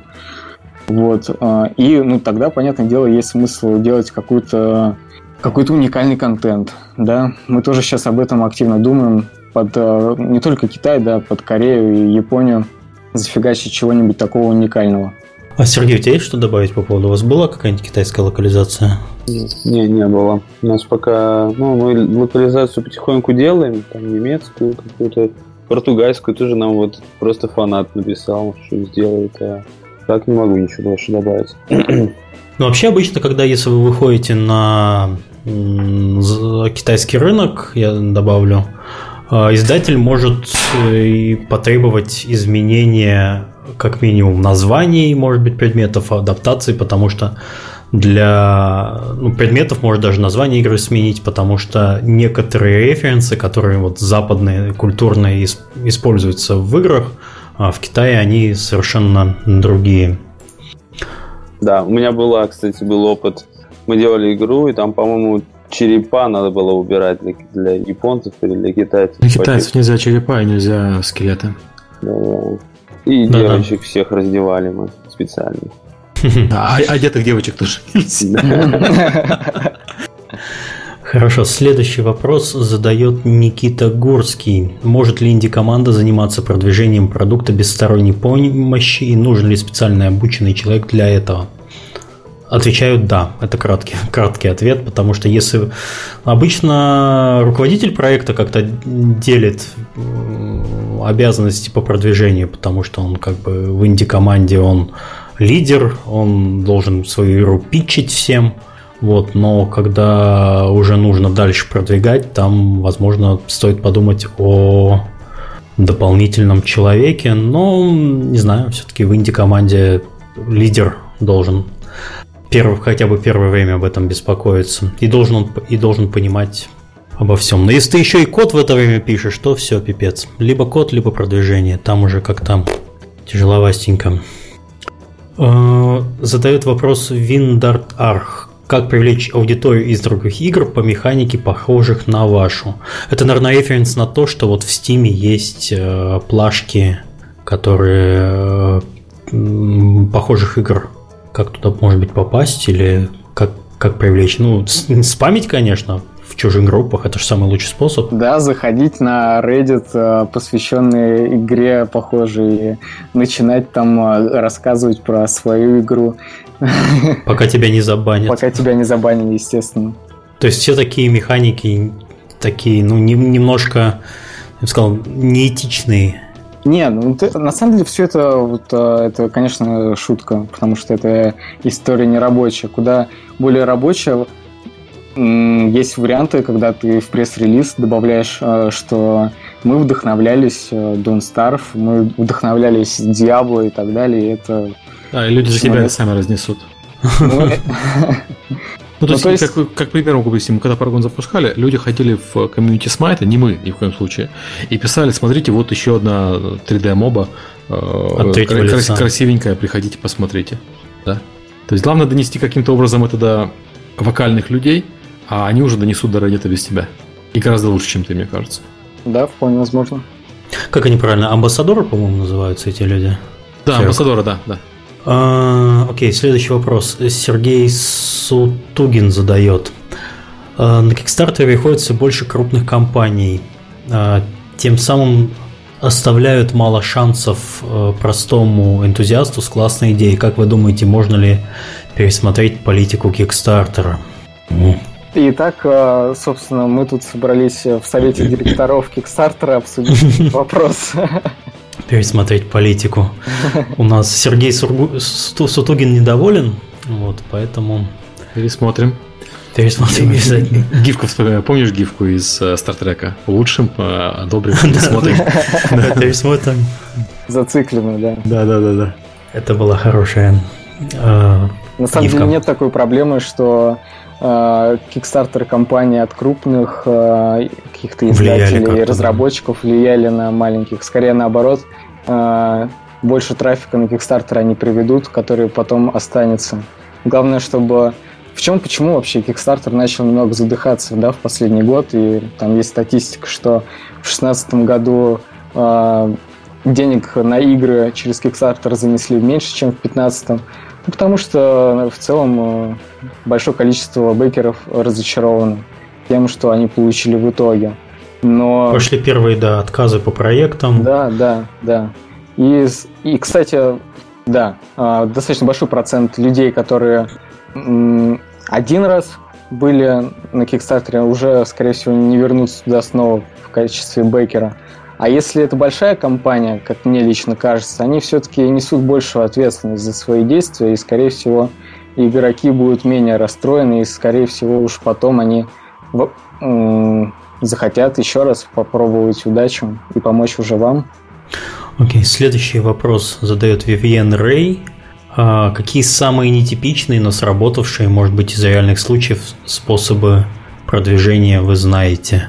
Не знаю, на Таймс-сквер выйти в пер... одетым в персонажа игры и там стоять, кричать, может быть. Разослать ну, подушки с изображением персонажа из игры, да, Сергей? Ну, на самом деле, как очень хорошо сработало, там, включая там Стаса This хорошо и прочих. Это была, наверное, самая эффективная наша маркетинговая акция с точки зрения возврата инвестиций. На самом деле mm. миллионы разных э, активностей делают э, разработчики, издатели и так далее. Мне почему-то очень часто вспоминается не то, что я скажу, что это что-то самое гениальное. Э, ребята, ну, по-моему, эту историю делали уже Devolver с Hotline Miami, когда там на сайте игры был номер, на который ты мог позвонить, и все это потом обвязывалось анонсом уже игры или выходом, я уже забыл даже. Не знаю, да, мне тоже так в голову ничего особо. Кроме подушек Серегиных. Сижу и думаю о Серегиных подушках. Окей. Следующий вопрос э, задает Beetlejuice. Э, самая частая ошибка начинающих инди-разработчиков при общении с издателем? Мне кажется, мы большую часть уже обсудили в ходе подкаста. Э, самая частая ошибка, когда хм, присылают без билда, или когда присылают игру вообще, которая слишком казуальная и э, ну, не, не подходит, подходит под этого потом, издателя. Да. да, не подходит под издателя. Но в этом, конечно, ничего особого нет. Понятное дело, что ты рассылаешь сразу всем и особо не разбираешься. Все это понимают. Вот. Э, ну, самая частая ошибка то, что твоя игра недостаточно крутая. Как вам такая ошибка? Как вам такое, а? Вы недостаточно круты для нас. Следующий. Хорошо. Следующий действительно вопрос. Ну, задает. Если метишь Steam и на мобилке с издателем, стоит ли сначала выкладывать игру на Facebook или на порталы типа Congregate для сбора комьюнити, ну и для того, чтобы э, было что поесть первое время? У такой, Странный, знаешь, Странный, Странный вопрос, вопрос, да. Потому что он предполагает, а, вот вторая, по крайней мере, часть, чтобы было что поесть первое время, соответственно, это уже не поэт игра, да? Это, видимо, ну, Congregate это рекламная модель прежде всего. Ага, да. А, и, соответственно, уровень проекта, скорее всего, раз он доступен там на флеше или на... То есть я знаю, какие игры а, популярны на Congregate. Это обычно такие с очень простыми механиками, которые, ну, можно там, не знаю, среди офисных работников пересылаются, и они там сидят, покликали 15 минут и открутили рекламу два раза. И ну, всем короче, хорошо от этого. замудрили на самом деле, потому что это уже получается разные игры. Понятное дело, что mm можно сделать мидбой, а потом сделать супер мидбой и выпустить его уже в Steam. А, потом его склонируют на мобилке уже без тебя. Но, но это уже разные игры будут. И... Ну, немного такой вопрос винегрет получился. Да, да. Если ты инди-разработчик, то делай что-то попроще. Не стоит думать о том, как бы тебе сначала э, сделать под Congregate, а потом э, под мобилки и под Steam, и там ты найдешь издателя. Какой-то более четкий путь просто должен быть. Да, нет, думать, конечно, о продвижении проекта на другие платформы смежные, это всегда нужно, да. но, ну, но, да. не, но немножко не так. То есть давайте мы сначала выпустим на основной платформе, а потом начнем двигаться куда-нибудь на другое. Если у вас денег нет, попросите у издателя. Если ваш проект очень хороший, прежде чем вместо того, чтобы тратить э, на фигню и портирование и прочее, попросите денег у издателя. Если он верит в ваш проект, денег он вам даст. Не верит, не даст. Это хорошая история, забыла про нее до этого рассказать. А, зачастую, да, это история, когда издатель выбирает э, игру среди там множества игр, которые ему присылают, но и случается обратная история, когда э, какая-то наработка, какая-то альфа-версия бесплатно выкладывается и собирает хайп, и тогда уже издатели стоят э, и пытаются там стоят в очереди и пытаются добиться э, руки и сердца разработчика. Но это случается редко, и это надо быть действительно крутым, чтобы взорвать интернет, поднять хайп и так далее. Окей. А, White Clear Light задает вопрос. Когда вы делаете игру, вы задаете себе вопрос, а не делали, не делали ли я фигню? Я думаю, постоянно. Ой, хорошо. проехали. Винтерблум задает вопрос. В посте о Steam Direct было написано о возмещаемом взносе. Как его стоит понимать и что он может из себя представлять? Что? Это что за пост? Это, я, это я могу ответить. Я думаю, что речь идет э, про то, что Steam планирует э, ввести систему, когда ты платишь взнос э, за то, чтобы попасть на Steam Сумму они еще думают, но там раз, разные размеры могут быть. А потом из твоих продаж тебе этот взнос возвращается. То есть э, из, из доли стима с твоих продаж. То есть, условно говоря, ты, если, если взнос будет 10 тысяч долларов, то, э, то ты не платишь никаких комиссионных стиму, пока не продашь на 30 тысяч долларов. Вот. Mm-hmm. Но на практике они сейчас пересматривают эту систему, они заново созвали опять э, публику и думают, то есть не факт, что Steam Direct запустится именно в таком виде, в котором э, они описали его в свое время. Потому что комментариев и, и советов и замечаний было очень много. Так, следующий вопрос задает Иван Пенсионеров. Как обычно взаимодействуют инди-разработчик и издатель после подписания? Все зависит от фазы разработки. Если ну, ты да. подписываешься с разработчиком, у которого игра уже на подходе, то пытаешься успеть э, поднять как больше можно шуму. Если ты подписываешься на ранней стадии, то пару месяцев э, просто пытаешься набросать э, какое-то маркетинговое позиционирование, да, наиболее не, правильное. Не, не, подожди, тут вопрос о взаимодействии между инди-разработчиком ну, и издателем. Ну, не внешние, не внешние активности, ага а именно как вот э, что происходит. Вы подписались, инди-разработчик счастливый с бумажкой, с подписью, с завизированной печатью, прижимает ну, ее к груди, выходит из вашего офиса, а может и не выходит, может по почте все подписали. Да. А потом что? Ну, ну инди-разработчик, скорее всего, должен выполнять, ну, не скорее всего, а да. а должен выполнять э, условия контракта, который он подписал. В нашем случае эта история в основном именно про финансирование. То есть э, подписываются какие-то акты, да, и э, при выполнении акта он э, там у разных, э, и к тому же издателей много по-разному, у кого-то полегче, у кого-то посложнее. Порой надо как-то эти акты защищать. Ты сделал действительно там какой-то список работ да, на месяц, и тогда тебе выплачивается деньга, и ты продолжаешь разработку. Либо у тебя там что-то не состыковалось, ты сидишь какое-то время без денег. Ну, такое редко происходит вообще. А, и, собственно, например, я как продюсер в издательстве а, постоянно каждый день общаюсь с разработчиком и смотрю, чем он занимается, в каком направлении движется проект, подсказываешь ему, тестируешь. В общем, всячески издатель помогает инди-разработчику с самых разных сторон. Так, следующий вопрос задает Станислав Дадаев. Как обстоят дела с ресурсами для инди-игр, модели, музыка, звуки и т.д.? Кто реально проверяет лицензии? Чем грозит нарушение лицензий, если их накачать из интернета и вставить в свою игру? Ну, во-первых, если вы нарушили лицензию, вас может снять площадка, если обнаружится нарушение. Э, если это найдут, вас э, выкинут с продаж, как минимум. Насчет штрафов я не знаю. Серег, Нет, на самом деле там все, все, гораздо, все гораздо не так страшно, э, как, как говорится. Если вы использовали э, лицензию на, программ, на контент незаконно, то означает, туда да, вас выскидывает площадка, при, причем не, не, никогда доказано, когда оспорено. То есть они вас выкидывают на определенный срок, да, типа, и э, это по DMCA обязано. И дают этот срок человеку на то, чтобы подтвердить, что действительно он может доказать, что у вас контент в вашей игре краденый. Э, срок, если не ошибаюсь, от трех недель до трех месяцев, что такое? Вот в это, это время... Недавно же был случай какой-то. Да, да, с Syrian Warfare был такой случай. Да-да-да. А, да. А, э, то есть это штука, которую можно гадить играм, делаешь заявление, игры три месяца нет в продаже, или три недели нет в продаже. А, DMCA, к сожалению, это закон, который принят, его аналоги в Европе, и в Штатах э, он, собственно, тоже действует, поэтому Steam обязан его придерживаться. Троллить можно жестко таким образом достаточно. А если речь идет про воровное программное обеспечение, то выкинуть за воровное программное обеспечение вас Steam э, не может. А, обязанности по отслеживанию программ, э, лицензионное или программное обеспечение у вас используется в разных странах по-разному. В некоторых странах, например, это могут... Э, в Украине раньше это могла проверять а, проверка. Больше не может.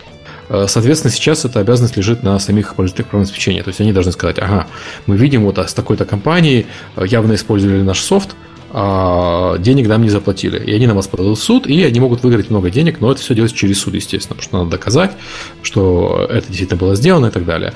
Со Стима, они могут подать на то, что вас со Стима выкинули, конечно, но обычно они подают, э, собственно, на возмещение ущерба.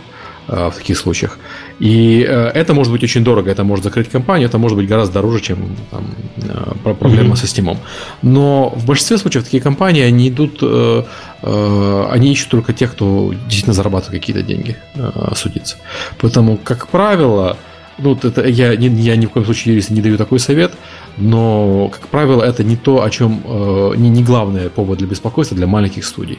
Для больших, да, естественно. Для средних и больших, да. Unity у вас ворована или какая? У нас Unity, Unity, Unity как раз по голове даст. С Unity лучше не шутить, да. У нас, э, к тому же, понятное дело, как у любого издателя в контракте это прописано, что разработчик э, не должен нарушать законодательство. Ну, то есть, ну, это какие-то банальные вещи, не знаю. Ответственность лежит. В России проверкой раньше, по крайней мере, не знаю, как сейчас, занимался отдел К. А, если вы становитесь более-менее заметным а, участником IT-рынка вашего города, то, скорее всего, к вам придут как и пожарная, как и налоговая, как и санэпидемстанция, придет еще отделка и спросит, а у вас винда лицензионная, а вы, а вы им говорите, а у нас в макбуке. Показывайте им макбуки, и все хорошо. А это просто наклейка, на самом деле, была с яблочком. Да, с яблочком. Хорошо. А, и последний вопрос задает Рэшман 228. Влияет ли личное отношение на подписание контракта с разработчиком, шуточки и так далее в переписке? В прошлый раз у нас про шуточки выиграл уже вопрос, народ фишку сейчас. Личное Но... отношение всегда в бизнесе важно, я могу это точно сказать как это на это влияют шутейки, подумают, что вы идиот или что, это уже совсем по-другому. Шутейки тоже надо уметь шутить. На самом деле, если это инди-издатель, то я думаю, это скорее позитивно, если шутки смешные. Да. Если, издатель шутит э, на ответ на вопрос, где мои э, рояли, где мои роялти, а он тебе шутейку, вот это уже вопрос для беспокойства. Не, личные отношения, конечно, да, это, это прям хорошо. Желательно, если вы находитесь удаленно от издателя, периодически там с ними где-нибудь встречаться на, либо на ивентах, либо в офис приезжать, э, возможно, что-то распевать, общаться и так далее. Хорошо, теперь у нас самое сложное. Э, давайте-ка выберем лучший вопрос. У нас должны прозвучать фанфары, и вот, наверное, каждый э, у нас, не знаю, из ведущих, из гостей скажет сейчас свой любимый вопрос. Давайте быстренько глазами пробежимся. Я за, я за вопрос про Китай, если, если что. Да, я согласен на самом деле. А, Сергей? Мне про звуки понравилось. Не знаю почему. Про звуки, звуки а, это какой? Про ну, лицензии. Типа лицензии. А, лицензии. Угу. Да. Ну, тоже хороший вопрос. Но, ну, чтобы не, не, не продлевать вообще а, я либо выберу что-то другое, опять про шутейки. Давайте я про шутейки возьму, и у нас Александр Якшин за вопрос про Китай получает э, стандартный пас на Девгам. Если ты сейчас слушаешь, то напиши, пожалуйста, в чатик. Я либо посмотрю у тебя контакты на странице в Ютубе, либо напиши мне ВКонтакте Э, вот по этому адресу. Я тебе отвечу, наверное, в течение часа. Минутку мне стачать, моя страница, скопировать ссылку. Вот, можно написать сюда. Если ты сейчас не ответишь, я, наверное, в чате как-нибудь доскролю до твоего ника и там попробую через профиль найти. Вот. Э, спасибо. Спасибо а, гостям. Я, я хочу добавить, э, что по совету, по просьбе Ивана я добавил э, список людей, которые, счетчик, трекер людей, которые фолловят игры на стиме, и он э, завтра ко второй половине дня, в принципе, должен обновиться. То есть можно будет смотреть на Steam Spy, сколько людей подписано на ту или иную игру. Хрей! Ура! Так, э, следующий выпуск у нас будет, скорее всего, не в четверг, а в субботу, потому что Сергей уезжает в далекую командировку mm-hmm. в Америку. У нас уже было так один раз, осенью, по-моему, да? Угу, да. Вот. И, соответственно, следите за анонсами в Твиттере. И если вы подписаны на канал на Ютубе, соответственно, в тот день, когда у нас будет эфир, вам в ленте в подписках появится обычно с ближе к обеду э, вечернее время пока тоже не знаем. Э, возможно, гостей не будет, мы поговорим про всякие интересные штуки. Вот, видимо, пообщаемся с аудиторией и ответим на какие-нибудь вопросы и по... пройдемся по новостям. Спасибо гостям, спасибо, что пришли, за ответы на вопросы. Всем пока. Всем пока, пока. спасибо. Всем пока. пока.